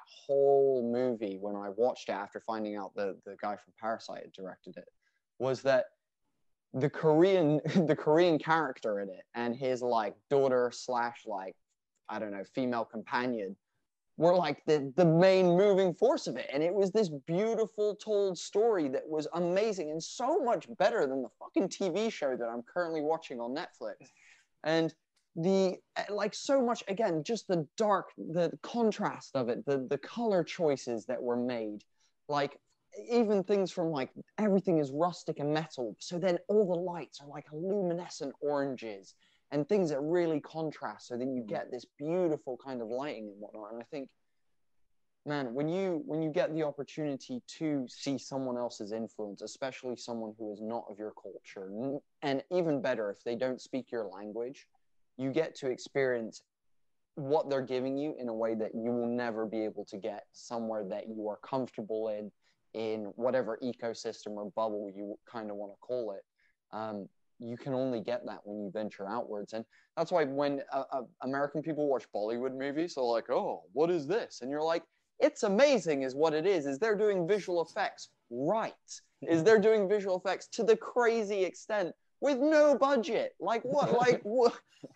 So I, I, I think you're you're totally right. It, it, we need to open the doors up to more more of the Western world being made culturally aware of what else is available to them. And I think your point of uh, of the Oscars doing that and not making it the best foreign film, which is a fucking bullshit title. Um, that sucks and is, is, is absolutely crap. Like, yeah, the, I think the, the best win- film winning- that's not our it's film. it's like going, oh, you're the best female. Like I heard someone the other say other day say that Amanda Nunes is the goat, greatest woman of all time. I was like, dude, she's the goat. She will fuck anyone up. Who cares whether she's a woman or not? What does that have anything to do with it? Like, Yeah, Yeah. and I think I think to your point as well about um, opening up to other cultures. Like currently, just with technology, it has democratized filmmaking so that a little dude wherever or uh, a, a, you know a pack of um, teenagers in this other place that's remote, all they need is a phone these days, right? Mhm. And they can actually produce something. And so this whole like concept of creativity for different reasons. Some people are just being creative because they literally do not have budget, like nothing. So they're putting together different aspects of cheap ways to make things super creative that build into the story. But there's also, you know, other aspects of creativity where people are just like, you know what? It's never been done this way before, or this has never been done in film before. I'm gonna fuck with timeline, or I'm gonna fuck with angle. I'm gonna fuck with lighting. You know why? Why not? Let's give it a try. Bodie's just gonna change the battery here, so we're gonna go dark here for a second. but problem. We'll come back. You'll you'll hear me. Um, but Wonderful. yeah, that that element of, and I, I'm I'm sure that part of Hollywood is a little bit scared of that. Like they like to have things, you know, in their own little formulaic way, where they know it's tried and tested. You know, you know, a Marvel type film with Marvel type action and Marvel type lighting and budget and and all of that is going to do a certain thing. Someone else comes and like rocks the boat in a way that they don't quite understand. Um, that gains some sort of interest by people that can be a little bit disconcerting for the bigger players and not knowing exactly how to handle that. I'm sure they just say, well, we'll just either we'll just take that and put it into our formula, or we'll just buy you and bring you in and you can do it under our label. Well- and you can Well, yeah, it, it, it, it's a break in the flow, but it's also about, you know, um, people kind of just in general being afraid of the unknown. Um, Mm. Going back to Extraction, you hear the interview that Sam had with Scott Adkins. Um, Sam was uh, telling Scott that, hey, they weren't sure about this oneer. You know, like this is not something that Hollywood's like, yes, Sam, go ahead. We, we, we trust you. They're like, ah, we don't know you know so you, there's a lot of convincing there's a lot of reassurance that has to be done on your end there's a lot of confidence and you have to know what the hell you're talking about um, Yeah. you know uh, introducing new elements working on lucifer i i'd present a couple of camera angles that veteran directors and dps have never seen. Mm. right? Because i because i i combine creativity plus practicality you know and and i just think about doing things in unusual ways without having to spend the money or the technology on that. Yeah. and if you present it in the right way people will watch and listen. Right? So if i'm presenting a unique kind of a camera trick and action if it's clear and visible right then in my case, the director was like, I'll, I want to know how you did this. I want to replicate this. Right. In my shorts, um, I do something called the Vlad cam, where you'll see the punch, and it slows down, and the next one, boom, and it slows down. And usually, what people do is they shoot with what, like a 300, 400, 500, 600 frame per second camera, yeah. and they slow motion it at the right spot. I've Yeah. learned to be able to do that with a 60 frames per second uh, camera. Oh shit. So so I've tricked people, and people have people ask me what frame rate did you shoot it on? I said 60. They're like, no, you didn't. I'm like, yeah, it's 60. They're like, how did you slow it down? I'm like, ah, that's a secret. That's my secret. Don't worry about it. Um, So, so for, me, so- for me to know. for me to know, for me to know, and you to try to replicate.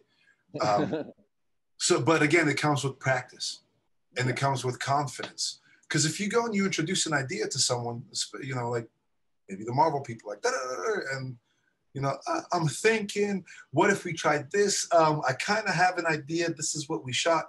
They're, already, they're like, no way.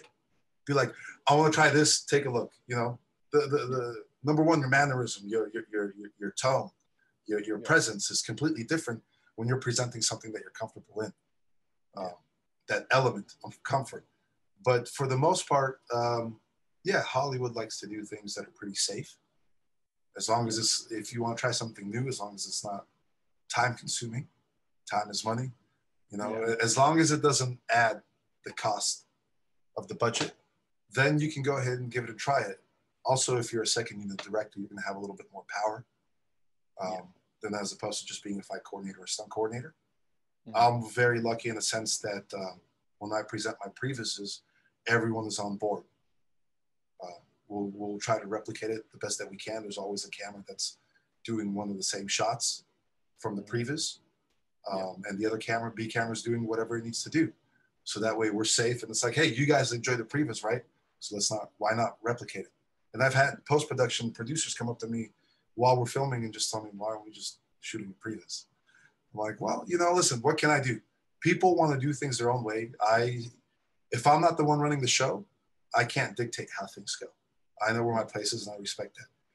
But going back to, you know, foreign films and giving people a title, in the stunt industry, everywhere else in the world, you have the title that is known as an action director, mm-hmm. which, which is a very significant role right? Yeah. Jackie Chan's an action director, Sammo Hung, Yuen Woo-ping, all these guys.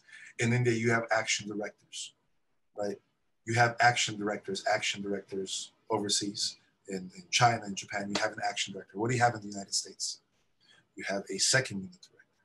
You have a mm. stunt coordinator who might be the second unit director, or in my case, like a fight coordinator, that's a second unit director.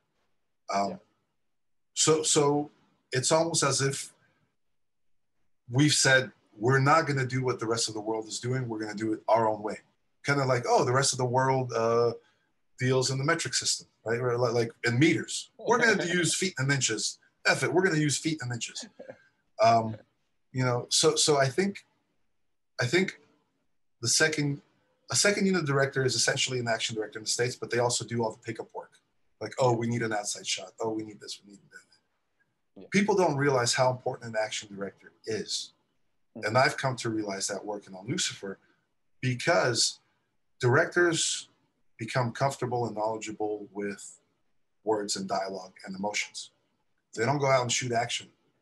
Yeah. God knows how often they're watching action movies. So for me to run up to someone on stage, like one of the performers, and be like, "Listen, when you when you walk out, you can't just you can't just walk out. You need to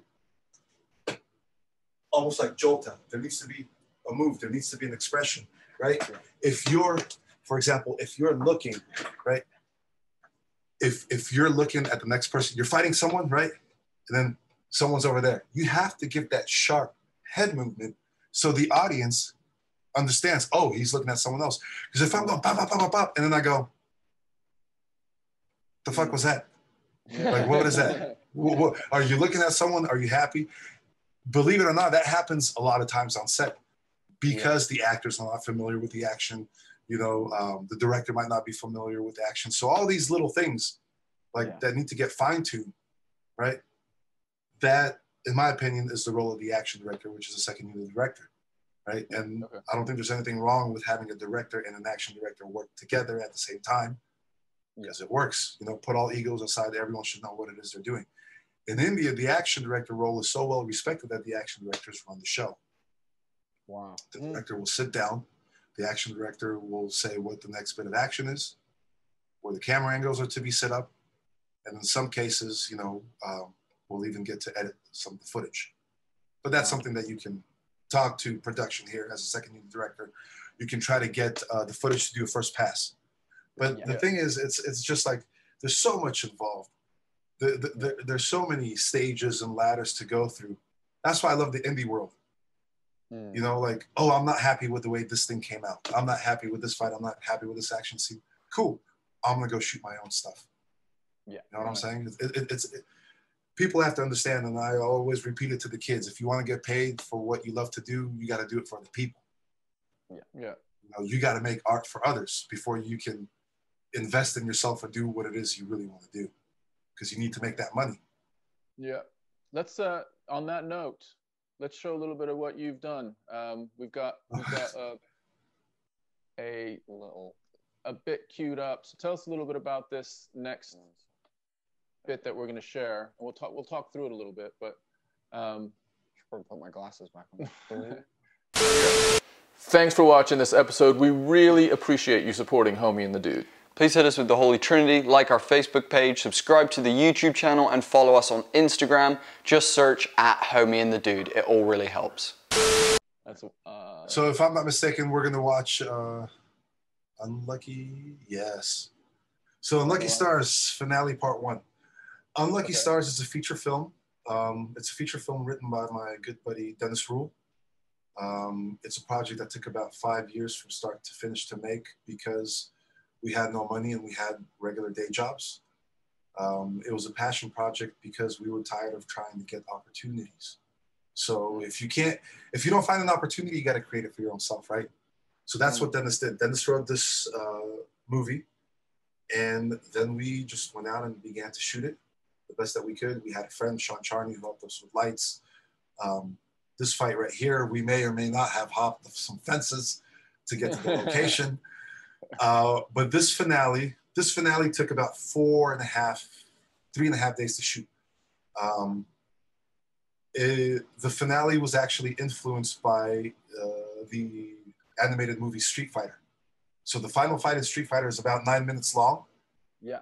and the design of that, going between characters, uh, that helped influence this. I'm also a huge Guy Ritchie fan, and I love to mess around with time, and I, I love um, transitions. So you'll see some of that. But um, this is the end of the movie. We're here to save um, one of the characters, and um, things go completely wrong, and everyone's got to pretty much fight their way to uh, save themselves. And in this, I, I get to fight Sam Hargrave, and Dennis fights in this. He fights Manny. Everyone in this, everyone that's fighting this, just so you guys know, we shot this in 2011. We Wow. shot this in 2011, and I'm happy to see that everyone has been able to establish establish themselves in their own respective ways. So with that, hell yeah. Cool. Second one. Let's go for it. Give it some sound.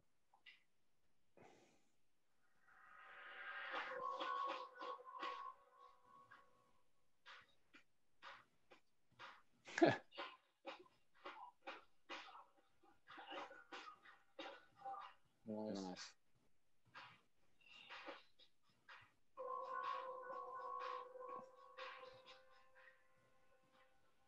So that costume is an homage to Sammo Hung from Twinkle Twinkle Lucky Stars.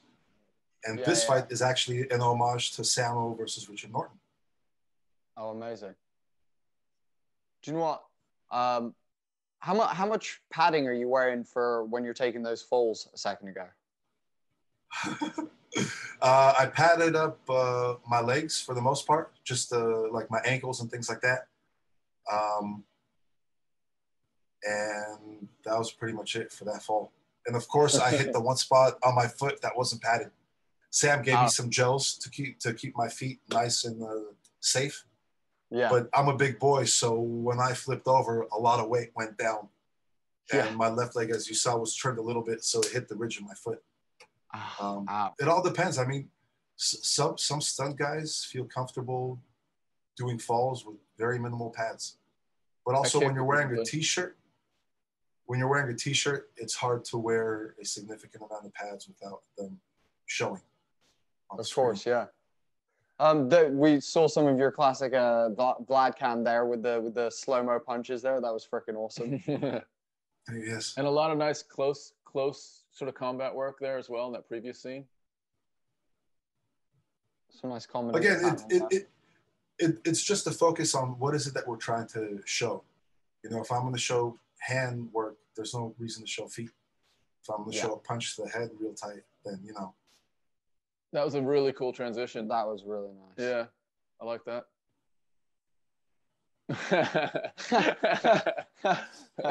That was all Sam. That was all Sam. Sam's an amazing improver.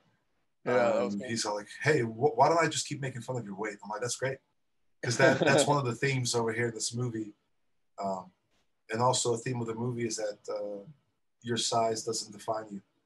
Everyone's Yeah, able to do I was very wonderful and amazing things. I was gonna ask you, dude, because obviously, you know, um, heavyweights in the UFC and whatnot. Some of these guys are, you know, you've got people like Big Country, Roy Nelson, and whatnot, who look a certain way but are nimble as hell and can throw bombs and all this kind of stuff. Uh, as, as someone who, like you said, you're, you're, you're a bigger dude. How, how, how does that feel? How, how has that been for you in the industry? Like trying to like, oh, fucking hell, that was a heavy hit.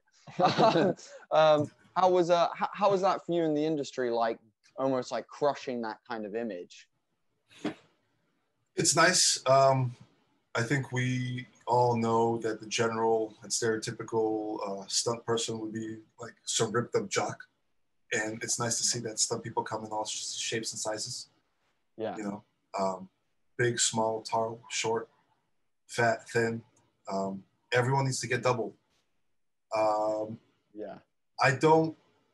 Uh, uh, I, I was very fortunate to be able to transition to the fight coordinator position yeah without having to do much performing because I Mhm. performed in my early career, which is what we're watching right now, the indie career. Oh yeah, get ready, eyes wide open. You see that kick? Boom. yeah Yes. was beautiful. Um, There's a couple things there that are, So again- are really nice. Uh, one, sorry, So- well, so- one of them was uh, just before I forget uh, the the landing that Sam had on the stairs. That was pretty sick. And then the very next, so he, when you kick him and he does sort of a flip, um, and then the next one where you you sort of run him into, I guess that's a tank or something like that. Both Mhm. of those were really nice, really really nice. And then ending on that that last little bit was quality. As i was well. gonna say who doesn't love a flying through the air drop kick to the side of the fucking head like that is, that love that shit so that that was one of the things I knew the guys were all going hard. Everyone's doing something different and unique, and I'm like, well, you know, I I gotta pay my respects. I gotta do something big. I didn't want to fall. Let's pop me in the face, okay? and that was the second time. That was the second time. The first time the guy hit my head and it just slid. oh shit And the second time when- he made contact on that one, I think I might have been out for like a second. Like I saw Really? black because it was a good solid hit. Like yeah what Hong if we were in Hong Kong, I'd put my hand on the shoe, you know, and then I'd do one of these, like, right to the head. yeah. But we didn't have time for that. I got on my hands and knees. I told Sean, get down on your hands and knees and just give me a good pump side kick. Hit me in the head. Don't worry about anything. Just just give it to me once. Because Wow. that's the that's the idea. Like, let's do it one time really well, so we don't have to do it ten. yeah.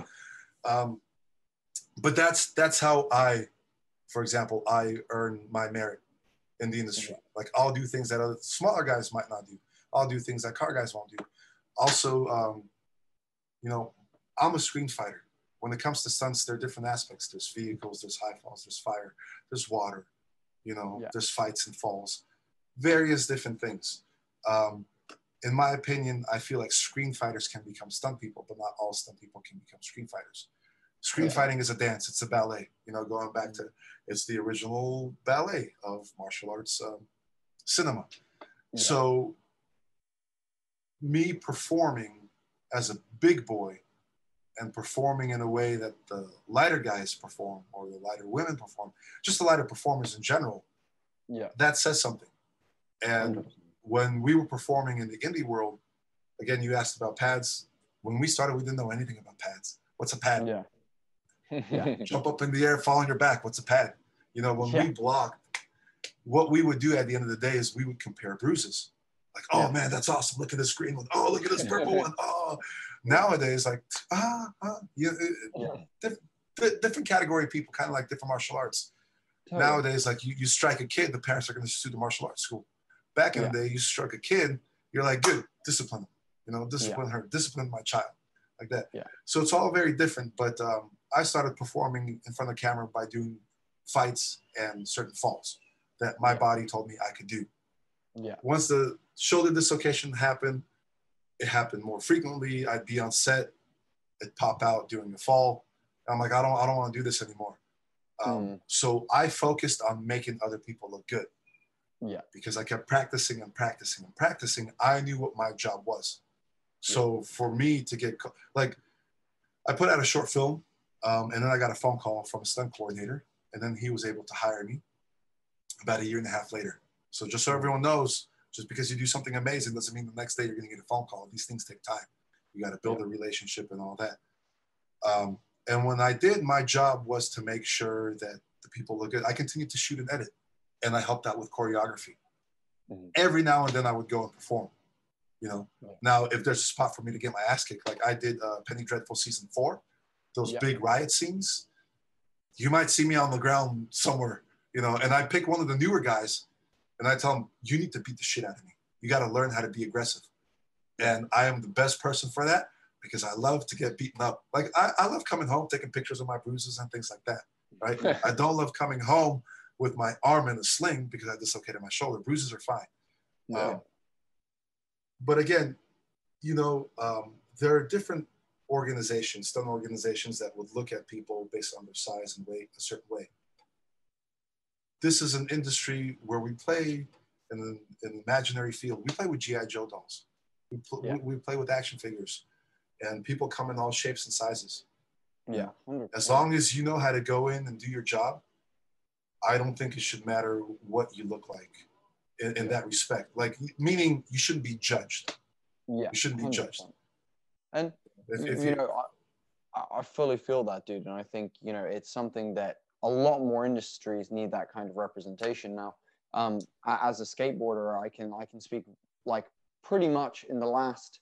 I mean, we saw his first competition. So there, there's a skateboarder called uh, Jamie Foy, and his nickname within the industry is Big Boy Foy, and uh, he's got like long blonde hair, and he is a big dude, like massive wide shoulders, um, and he's round. And uh, don't get me wrong, he's like the most lovely guy ever, and one of the best rail skaters you will Mhm. ever watch in your life. The dude is like a fucking fly, like sliding across. The, he's, he's incredible. But he, one of the things he says is because he's a bigger dude, he can take slams a lot more than some of the skinny guys, you know, like me, who are, you know, just bones. You know, when I hit the ground, that shit like reverberates through me and breaks shit, basically. And um, yeah, we got some cushion. yeah, exactly. And he he says like he's like one of the things that in his early days of skating was his weight allowed him to take his slams and learn stuff, which is why he's very confident on giant rails where you know some of the dudes that like me aren't super super confident on that kind of stuff. And actually, it's now becoming a thing where guys are try- starting to almost and I, I'm sure as well you you'll agree with this in this in the stunt industry. It started as cool. I'm a stunt man. I do martial arts and I train, but other than that, like I take a fall and I take a fall. Like that's where it started. You know, especially when you're looking at Charlie Chaplin and people like that.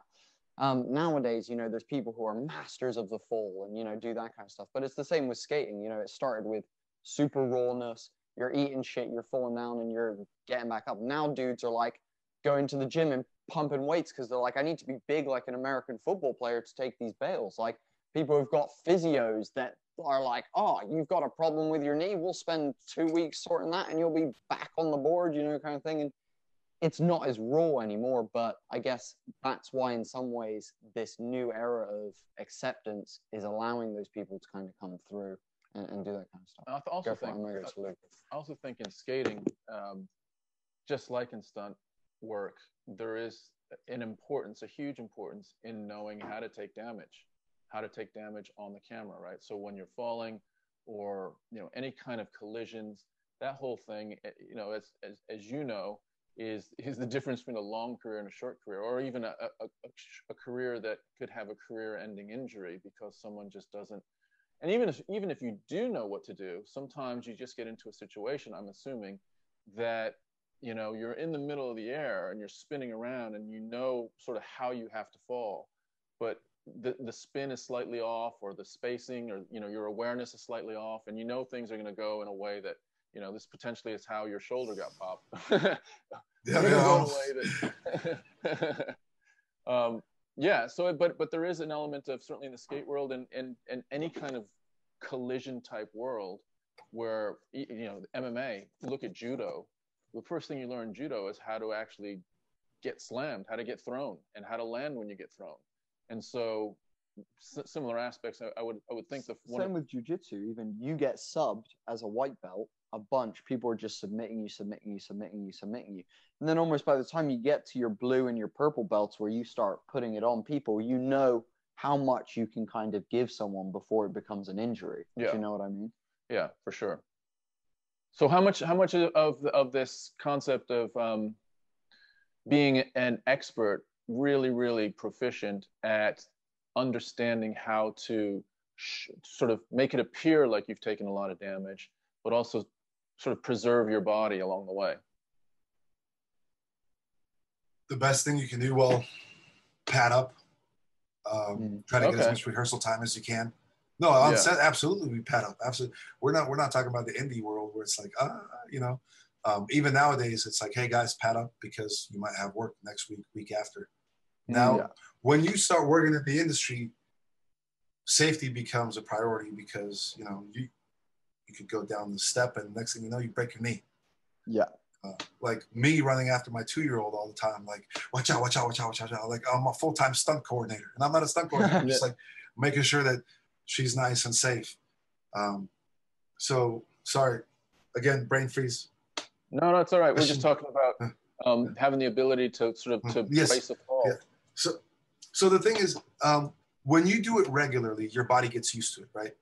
Um, Yeah. One of the things we tell actors that are going to be doing a fight for the first time, especially with reactions, is your neck's going to pain tomorrow. Yeah. Right? Because if you do that, if you start doing it and you do it like 10 times and you do hard, give it all you got, you're not going to feel it right away because there's all that adrenaline and energy going through your body. Yeah. You're going to feel it the next day. You're going to Yeah. feel it the next day. The best thing you can do is keep training. It's like when um, when I train, if I don't kick for well, during this pandemic, I've only kicked once, right? I've only really, really kicked and trained once, which is bad. Yeah. Um, so if I were to train again, it would be a week of hell for me after my first training. But Mhm. after that, I'm good. There's no more soreness. There's no more pain. And when I'm Yeah. sore and I'm in pain, I still kind of train through it just to keep Mhm. the body going. Mm. Um, so same same thing, you know, like you practice falls on mats. You practice and practice and practice, so that way you're. It, it's more for body awareness yeah. than anything else. Not to be like, oh, this is what it feels like. No, no, that's not what it feels like. Because you'll take someone and you'll have them fall on the mat, and then be like, now pad up and do that on the street. they're like, no. They're like, well, Mm. you know, I can't have you do stunts anymore Yeah. you know, or at all because this is what it's like. So it's all about practice. Um, of course, the serious injury, like when I work with stunt people, I always try to ask, does anyone have an injury of any sort? Because if you do, I want to know about it. So that way we don't um, revisit that injury. Yeah. You know, we, we, we, we don't make it worse. We work around it Work around Yeah. it, yeah. work around it. That's that's the best thing that you can do. You, you can try to be as safe as you can. Um, just work through everything. Rehearse as much as you can. Work if it's a fight, work with your partner. Yeah. If it's an actor, try to work it out with an actor. Don't Yeah. be afraid if the actor punches you in the face. That's okay. That's happened. Yeah, I mean, when I shot that fight with Sam that we just watched, um, I don't think I performed or trained for some time. And I hmm. was one day filming, it was about five and a half hours. I could feel my body going into FU mode. Yeah. I think within an hour and a half of us finishing and being in our car driving back to Los Angeles. Yeah. Right? Like I felt all that. Sam was great. Sam did a bunch of he did a dead man, he did that crazy gnarly wreck onto the stairs. I think he did that twice. Like he was going hard. I just had to fight. And I got Yeah. kicked in the head a couple of times. I did that one fall. But Sam had to do all the big stuff at the end of our day. Yeah. And when we're fighting, we're looking at the footage. Even though I'm in front of the camera, it's still a Vlad shoot. Let's do it again. Let's do it again. I don't like this. I don't like this. This has to be harder. You know, we, we, we make it as perfect as we can. Yeah. So you have to understand the kind of condition and physicality that Sam was in to have been able to perform that fight and then do all those wrecks at the end. Yeah. You know, Yeah. like the, the, la- the last stunt into that container, he's tied a line around himself, right? It's called a dead man. So what happens is you're on the line, and it's kind it's kind of like a dog on the collar that's attached to something. It's going to run and go, and then back down. So that's what he did. He, he put all the hmm. science and the physics together. He laid it out, and I was just standing there overlapping the throw. So Sam is running in front of me, right? And it's the perfect cheat because Sam's in front of me, and all I have to do is go boom. Now, that's the last thing that Sam did. We Yeah. just fought for like five hours. On screen, it's what, a minute and a half? We fought Yeah. for five hours, and then he's got to have the energy to go full speed and jump in that container and know he's going to get yanked back. Yeah. So, w- w- so number one, mindset. Number two, training. Yeah. You're, you're doing everything you can before the day. You prep before the day so you don't look like a jackass, right? Yeah. And that's the best thing. That's the best thing you can do. Pad up. You know, I I love uh, seeing my actors in long sleeve because Mhm. I know I can give my doubles pads and I can give the actors pads and things like that. Yeah. Safety first, as much as you can. Pad up your actors. Super duper important for you young kids. Stretch, stretch, stretch, stretch. Mm. Especially in the martial arts world. Especially if you're a kicker, because we all see what happens with those TKD masters. Their hips are so tight. They're like stretching is stretching is very important. Hundred percent. Um, you know, it, it you, as a stunt person, you would do everything that you would do as a professional athlete, as a Yeah. professional in anything. You would prepare yourself mentally and physically for what it is that you're about to do. You know, Yeah. if you're doing a car stunt, you got to make sure that everything inside is is is right, is safe. If you're doing a high fall, it's, it's all it's it, gels when you're doing a fire burn. Everything there's a lot to be done, but if you do it regularly and you keep practicing it, you'll have an understanding and you'll be prepped the best way that you can for minimal, minimal injury. Yeah. I mean, listen, you, you can train all you want, but that one reaction might give you a little something in your neck. And then the next two days, you're like, ah, well, that sucked. You know, or like I was saying, um, I was getting my ass kicked. I mm. was padded up. But even then, like, I can't wear a pad that's like, you know, this thick. I can't do that. I'm wearing a pad that's like, you know, thick as my phone Yeah. maybe a little bit thicker, and the guy's wailing on me with a bat or like a crowbar mm. or something, some of those shots are going to get through. You know, you're rolling around on pavement and all that gravel's there. Some of those pebbles, as you're moving and you get slammed, you know, you're going to have marks. Some of them are going to get stuck to you. But what can you do? What can you do? It's all about playing around. It's it's going back into that mindset. I'm a five year old and I'm going to have fun. Mm. Yeah. I'm going to get nice and dirty. I'm, I'm, I'm going to play with my friends. My parents can't tell me anything because this is my job. you know, it, it's interesting you mentioned that like whole beginning period where when you take some time off and you go back at it. And I'm the same when it comes to skating. The first thing that I notice eh, when I get back on the board is one how like if it's been like a, a couple of weeks off or like a month off, my quads are instantly super like like within an hour I can feel my thighs already hurting. But the big one for me is when you're skating and you're flipping and rotating a board, you're taking the board to the shin like fucking all the time. So my shins currently feel like an alligator's like jawline. It's like fucking all kinds of messed up. Um, but when I first come back to it, taking that shinner, like I have to stop for a minute and be like, oh, what the fuck? Like that sucked. Two days in, I can take a shinner and be like, cool, I'm just gonna keep going. Like I will literally just keep pushing and I feel fine. And it's very much one of those ones where, like you said, and also I always find it, it's weird, you know, you said you like getting beaten up. Something about my skating like ritual is I wore and as, it's funny, as an 18 year old, like 17, 16 year old, it was like party skater life, like show up, man, have a beer, get on the board and skate. Now I'm like in my 20s, I'm like, everything hurts. I'm gonna do my stretches in public in front of everyone. I don't care. Like I need to stretch everything. And like part of my routine now is taking my first fall. Like when I take my first fall, it like sets me up for the rest of the day. I hmm. know that I'm now like cool. I've gotten over that first one. Now I can take like a hundred more, and I feel fine about it. So it's weird. You you you mentioned that it's kind of a similar kind of thing with something. And again, I guess that's the whole like whole mitigation thing. Like within the stunt world is at the end of the day, it is you know someone's job to like you said be yanked with a cable or thrown through a pane of glass or beaten with a baseball bat but also at the end of the day we also it- it's a job where you have human rights still you know where you where you have all this stuff and, and at the end of the day you can't just be beating someone with a baseball bat you know regardless of how someone. much they're saying i'll do it for money like i don't mind you know like it, it, it's you're you're totally right and i think the safety part is something that loads of people underestimate with stunts and with all that kind of stuff and also why a lot of Hong Kong theater and, and, and stuff where people are going full contact, minimal pads, you know, when that shit, it's dangerous. And that, don't get me wrong, there's a reason why it was done back in the day and why now we have a lot more, like you said, procedures and things in place. And also things have been tried and tested a whole lot more. How many guys have been pulled on wires in the mo- in the world movie industry over the years versus 20 years ago? How many dudes have been set full body on fire? You know, the gels, the suits, the all that kind of stuff. Like you said, the pads. I was going to ask you, what are what's in the pads? Is it D3O? Is it like some sort of like material that when you hit becomes That- solid? What what are you putting in there? That is a great question, and I honestly I don't have the answer to that. All I know is that it's a it, it's enough cushion Hmm. to um, you know keep all those sensitive spots in place. Yeah. Um, but I don't know the specifics of it. Now the interesting thing is like for example, from the indie world, and then I saw some of this also, and I still see it now. Some of the old school people, you'll you'll see them have taekwondo pads because the taekwondo pads were really really thick.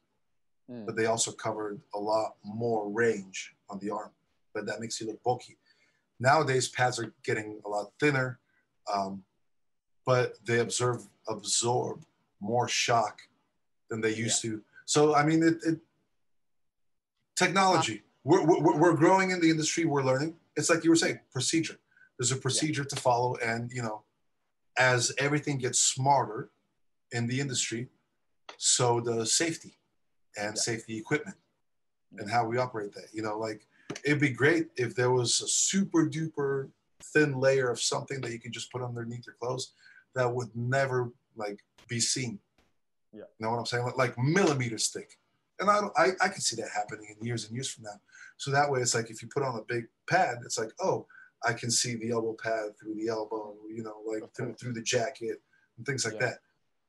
Yeah, it's it's interesting as well. You, you like like we said, you know, it's gone from rudimentary to, and it's the same in skating. Like dudes were wearing fucking Converse and Vans back in the day. Nowadays, there's these shoes that are like I wear a pair of shoes that have seven layers of material with like oh, Michelin, the same company who like make the tires, make their soles, and then I put an insole in that you can drop an egg from like my head height onto the insole, and it just stops dead and doesn't crack the egg. So you know, I've now implemented some of these materials in my life that allow me to skate better, skate longer. Like I remember the first time I did a five stair, and I do you remember I came home and I was like limping on my feet. I was like, Oh, I yeah. have heel bruises that are so bad.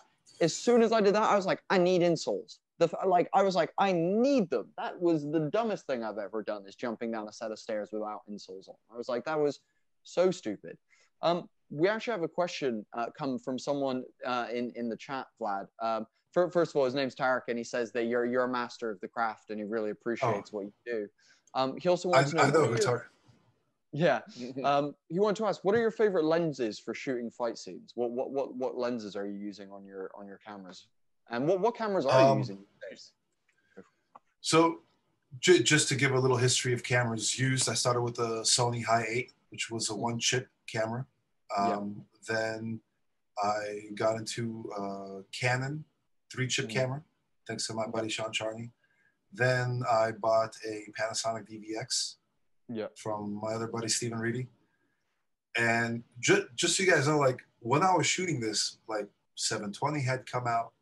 I was always behind in technology. Um, I shot with uh, the Canon 5D Mark III. I shot with the Panasonic HVX, which is like the 720 version of the DVX. Mhm. Then I was using the Canon 7D, and now, thank you, I'm finally on the red. So I use the Oh, red wow. now. The red, Amazing. the red Gemini with the 5K sensor. Yeah. uh, Wow, amazing. um, now, with the red, to answer Tarek's question, I love my 11 to 24 lens. It's an uh, it's a Canon lens. It's an L Yeah. series lens with an f4 stop. But the reason I love it is because when I shoot previs, I don't need to shoot it in 5K. So when I'm the, the lowest format we have is 2K on the red. So Yeah. my 11 to 24 four essentially becomes like a 50 to an 80, Mhm. like that. And then if I need more space, I go 3K, 4K, 5K. So for the Yeah. most part, I'm sticking with my 11 to 24. But in general, I love shooting with a wide. I think it goes back to my love for Hong Kong cinema and being able to tell a story in a particular frame. Like, here's a frame, make it all work. Yeah. Um, but yeah, 11 to 24 is my my favorite. If if if I can get anamorphic lenses, I'm just going to toss it out there. If anyone's uh, watching this and they want to send me the Atlas Master Anamorphic or the Orions, I'd be happy with those too. I I, I love the anamorphic look. I Yeah. love those black bars. There's something about it that I feel gives a lot more richness. Um, Yeah. There's a lot more production value behind it. Totally. I feel you. And do you know what? I actually currently on the camera that we're, we're filming this on, I, I rock an 11 to 35. So I, I, I get what you're talking about. And um, it, it's interesting that you, you say that and that you've gone through all these progressions with your cameras. Now, uh, I, I watch a, a group on uh, on YouTube called uh, the Corridor Crew, and they they have a uh, they have reds galore and whatnot, and they've built lots of like gimbals and, uh, and mounts and stuff. Are you are you building your own shit for it, or are you uh, or are you just No, using straight no. shoulder, popping on your shoulder and going Oh, for well, real quick, Tarek, it? Drew that picture of my head right there, me. So I just want Oh, to say yeah. thank you to Tarek. He's a wonderful artist. Um, when it comes to gimbals and all that other stuff, man, I'll be honest, I hate it. I hate Yeah. it. Give me the minimal. Give me the Mm. minimal. Um, I had an opportunity to work alongside the DP of the raid. Yeah. Oh and wow! um, we we used the Reds, the Gemini's. I I was B cam operator. He was A cam, and uh, it went from like a 13 pound setup to a 35 pound setup, and that wasn't a lot of fun. Uh, yeah. there's a lot of stuff that happens. There's a lot of atta- attachments that go onto the camera that I feel don't need to be there. But Yeah. it all depends on who's op- operating. For example, like if it's a camera person operating and I Yeah. need the feed, you know, in Video Village, then it's like I get it set all this up so I can see it, and this and that. Um, all these um, extra tools like focusing, like a focus puller and things like that. I do all that manually. I do all that on my own. I'm a Yeah. madman. I'm crazy because I want things to keep moving. It's like Jackie Chan said. It's like I go to an American production. It's like I need someone to get it. Well, the person from that department has to get it. I can't go and grab it. I like to move. So one of the reasons shooting with Vlad is Hell Week is because we keep moving. We eat at the end of the day, you know. Um, It makes sense. but these these rigs, like I'm not a fan. My rig, I have a bar on top and then I have a sidebar. Okay, nice. Yeah. like I, I I- I love filming with my DVX because it had a little monitor and there was a camcorder, right? You're essentially shooting like this. You're holding and shooting. Yeah. My rig right now allows me to do that. When I shoot with the DSLR, like the, the beautiful thing about the Sony's is that they have a little pop-out monitor, Yeah. and then you can adjust that monitor. On the Canons, you don't. You see, you're watching this. So many times it would be instinct. I have to trust my hands yeah. It's like I've done this enough times where my hands are watching everything and I hope that it all turns out right in playback. Mm, And I'm slowly trying to do that with the red. The more I play around with the red, the more I'm used to the weight and I can get my Vlad camera angles and movements and things like that. If we have to rig it, no problem. I'll, I'll deal with it, but I hate rigs. I want to keep it to a minimum. Um, if you watch the Kingsman fight, the first Kingsman in the car, or the second Kingsman, Chris Cohen from Thousand Yeah. Pounds, an amazing filmmaker, he said that he needs to strip the camera in order to do what he had to do. Wow. So there was literally almost nothing on it except for like the brain, the lens, and the monitor. yeah. That's the way I like to work. If I'm the action director, if I'm the one that's looking for the shot, I don't need all these other people watching the screen. Yeah. I know what I'm looking at. And to be honest, I've done it so many times where it's like I'll watch a performer, I'll be like, Your right hand was down. They're like, No, it wasn't. No, it wasn't. I'm like, Your right hand was down. And it doesn't matter. I could have been running around for 10 minutes with them. Yeah. We go back, we go to the footage. And I'm like, You see, your right hand was down. Yeah. Like, because of that practice. So I know when something doesn't look right on screen. That's why I want, you know, the least amount of stuff on there. I, I fully feel that, and I think you know it, it, it's an assessment. Again, I, I can relate this to skating with with filming skateboarding tricks. You we rock like what we call the scorpion rig, um, with a DSLR typically on it, with some fisheye fufa or whatever, or or we or you're watching dudes rocking the old Sony X whatever's um, VHS, you know, uh, recording cameras, and all of that is 90% of the time you're not watching what you're doing on the on the monitor. It's like cool. I'm watching the skater. I'm watching the skater. I'm watching the skater. Oh, and I got it. Oh, and it's like you know, it, it's feel. It's totally feel. It's to and it's mm. finding a relationship between you and your skater um, so that you, and I know, like, for example, there's a very famous Japanese skater uh, called Gou Miyagi, um, who is very unique, does completely uh, eclectic skate tricks that are very different from what people kind of deem as standard skateboarding. And he has one filmer that he is like religious. When he films his video parts, they come together, and it's because their creative bond is what allows him to really get the best out of his tricks and get the best out of the filming. And I, I think there is that, like you said, and it's practice. It's years of you know holding a camera and doing the motion and doing it back and you know like you said adding shake stopping shake because you're like i'm holding the camera but we can't be shaking right now you know kind of thing you know it's practicing all that stuff over and over again that you know makes you a master at what you do um, and uh, and you know part of the performance part of the performance. Exactly, well, exactly. You know? you know, people go, oh, you know, oh, the movies are great and I love watching this and that. But really, it's the masters who are in the craft, the guys who are doing the choreography, the stunt directors. It's the sound design guys. It's the dude who sits there and watches you do something and crum- crumples a piece of paper to give that extra little bit of sound effect. You know, yes. it's it's all of that, and I think, you know, it's it's never really put into the forefront. But dude, um, today has been a massive insight for me um, in terms of learning about film and learning about the stunt industry. And um, even more than that, appreciating you, uh, even more than I already did before this podcast and, and your work. Um, so thank you, man. I, I really appreciate it. We'll, we'll start wrapping up. Tom, any, any last questions or anything? No, I think, I think, well, maybe, maybe one last one. How was, how was uh, Tyron, the chosen one, Woodley to, uh, I don't know how much, how close, close you were to him, but nope. I saw him in one of your clips. Yes, uh, so we got to work with Tyron. I worked with him several times, uh, but the longest was on a Bollywood project called Sultan. It was the second Bollywood movie that I went and did, uh, and we had an action director by the name of Larnell Stovall, who actually mm-hmm. set me on the first one. And we got to spend a decent amount of time uh, both setting up the fights in LA and then working with him in India. Wow. Um, one of my most memorable moments with him was um, exercising. So Salman Khan is the Tom Cruise of India. Salman Khan is a huge, huge superstar. Yeah. And we had uh, set up about two, two and a half months of training with this actor to prepare him for his role in Sultan. Mm-hmm. And uh, a lot of the training happened in this farmhouse, which is like 180 acres or 180,000 acres, God knows.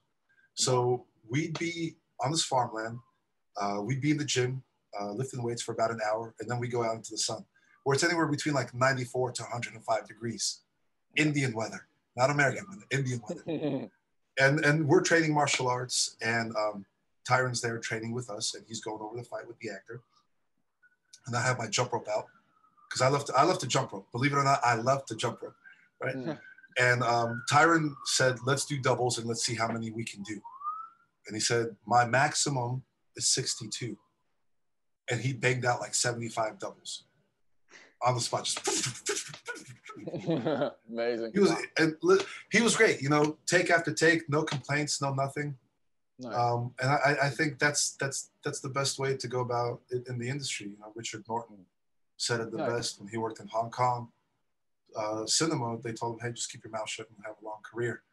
Yeah. You know, uh, it, there's a time to speak up, but Tyron was very respectful. Uh, this was before he became the champion. Yeah. Um, so it was just amazing to see him perform and continue with his training, you know, yeah. to make sure that he's on the right path for yeah. success. He, he was great. He might have hit the actor once or twice, but uh, that, that, that, that happens. Listen, that happens whenever you're doing any kind of an action movie or a fight scene. just expect Yeah. someone to get punched or hit. It's no big deal. Yeah. Might be a bruise, but it goes away. But it was it was just super awesome. I appreciate That's that. great. Um, so what we like to do at the end of these is give you some time to shout out like your YouTube, your Instagram, where people can see your latest project, what they should be watching out for. So uh, hand it over to you, dude. Where, where can people find you? What's coming up? Hell. Everyone can find me on all social media platforms except for Twitter.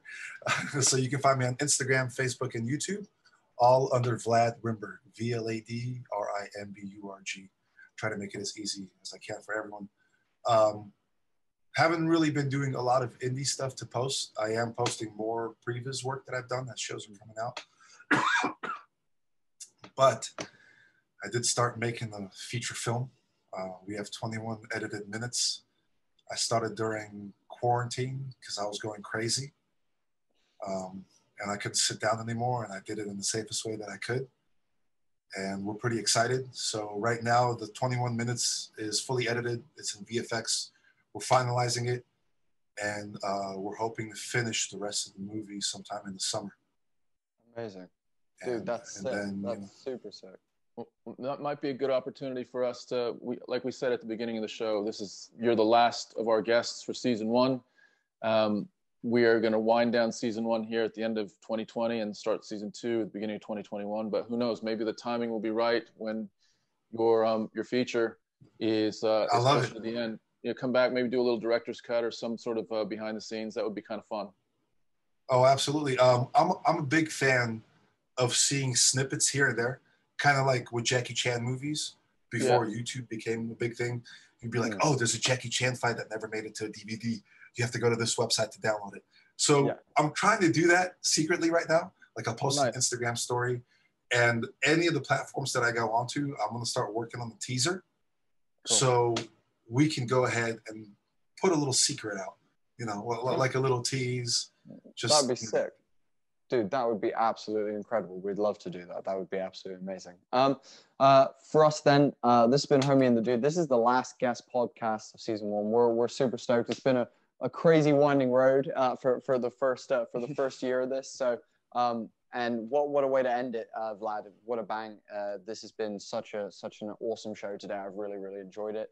Um, one thing I would say is, guys, you know what it is. Uh, for us, it's the Holy Trinity. So hit us with a like and follow on Facebook, a subscribe on YouTube, and share one of our podcasts on any form of social media. You never know uh, who would love to watch the show.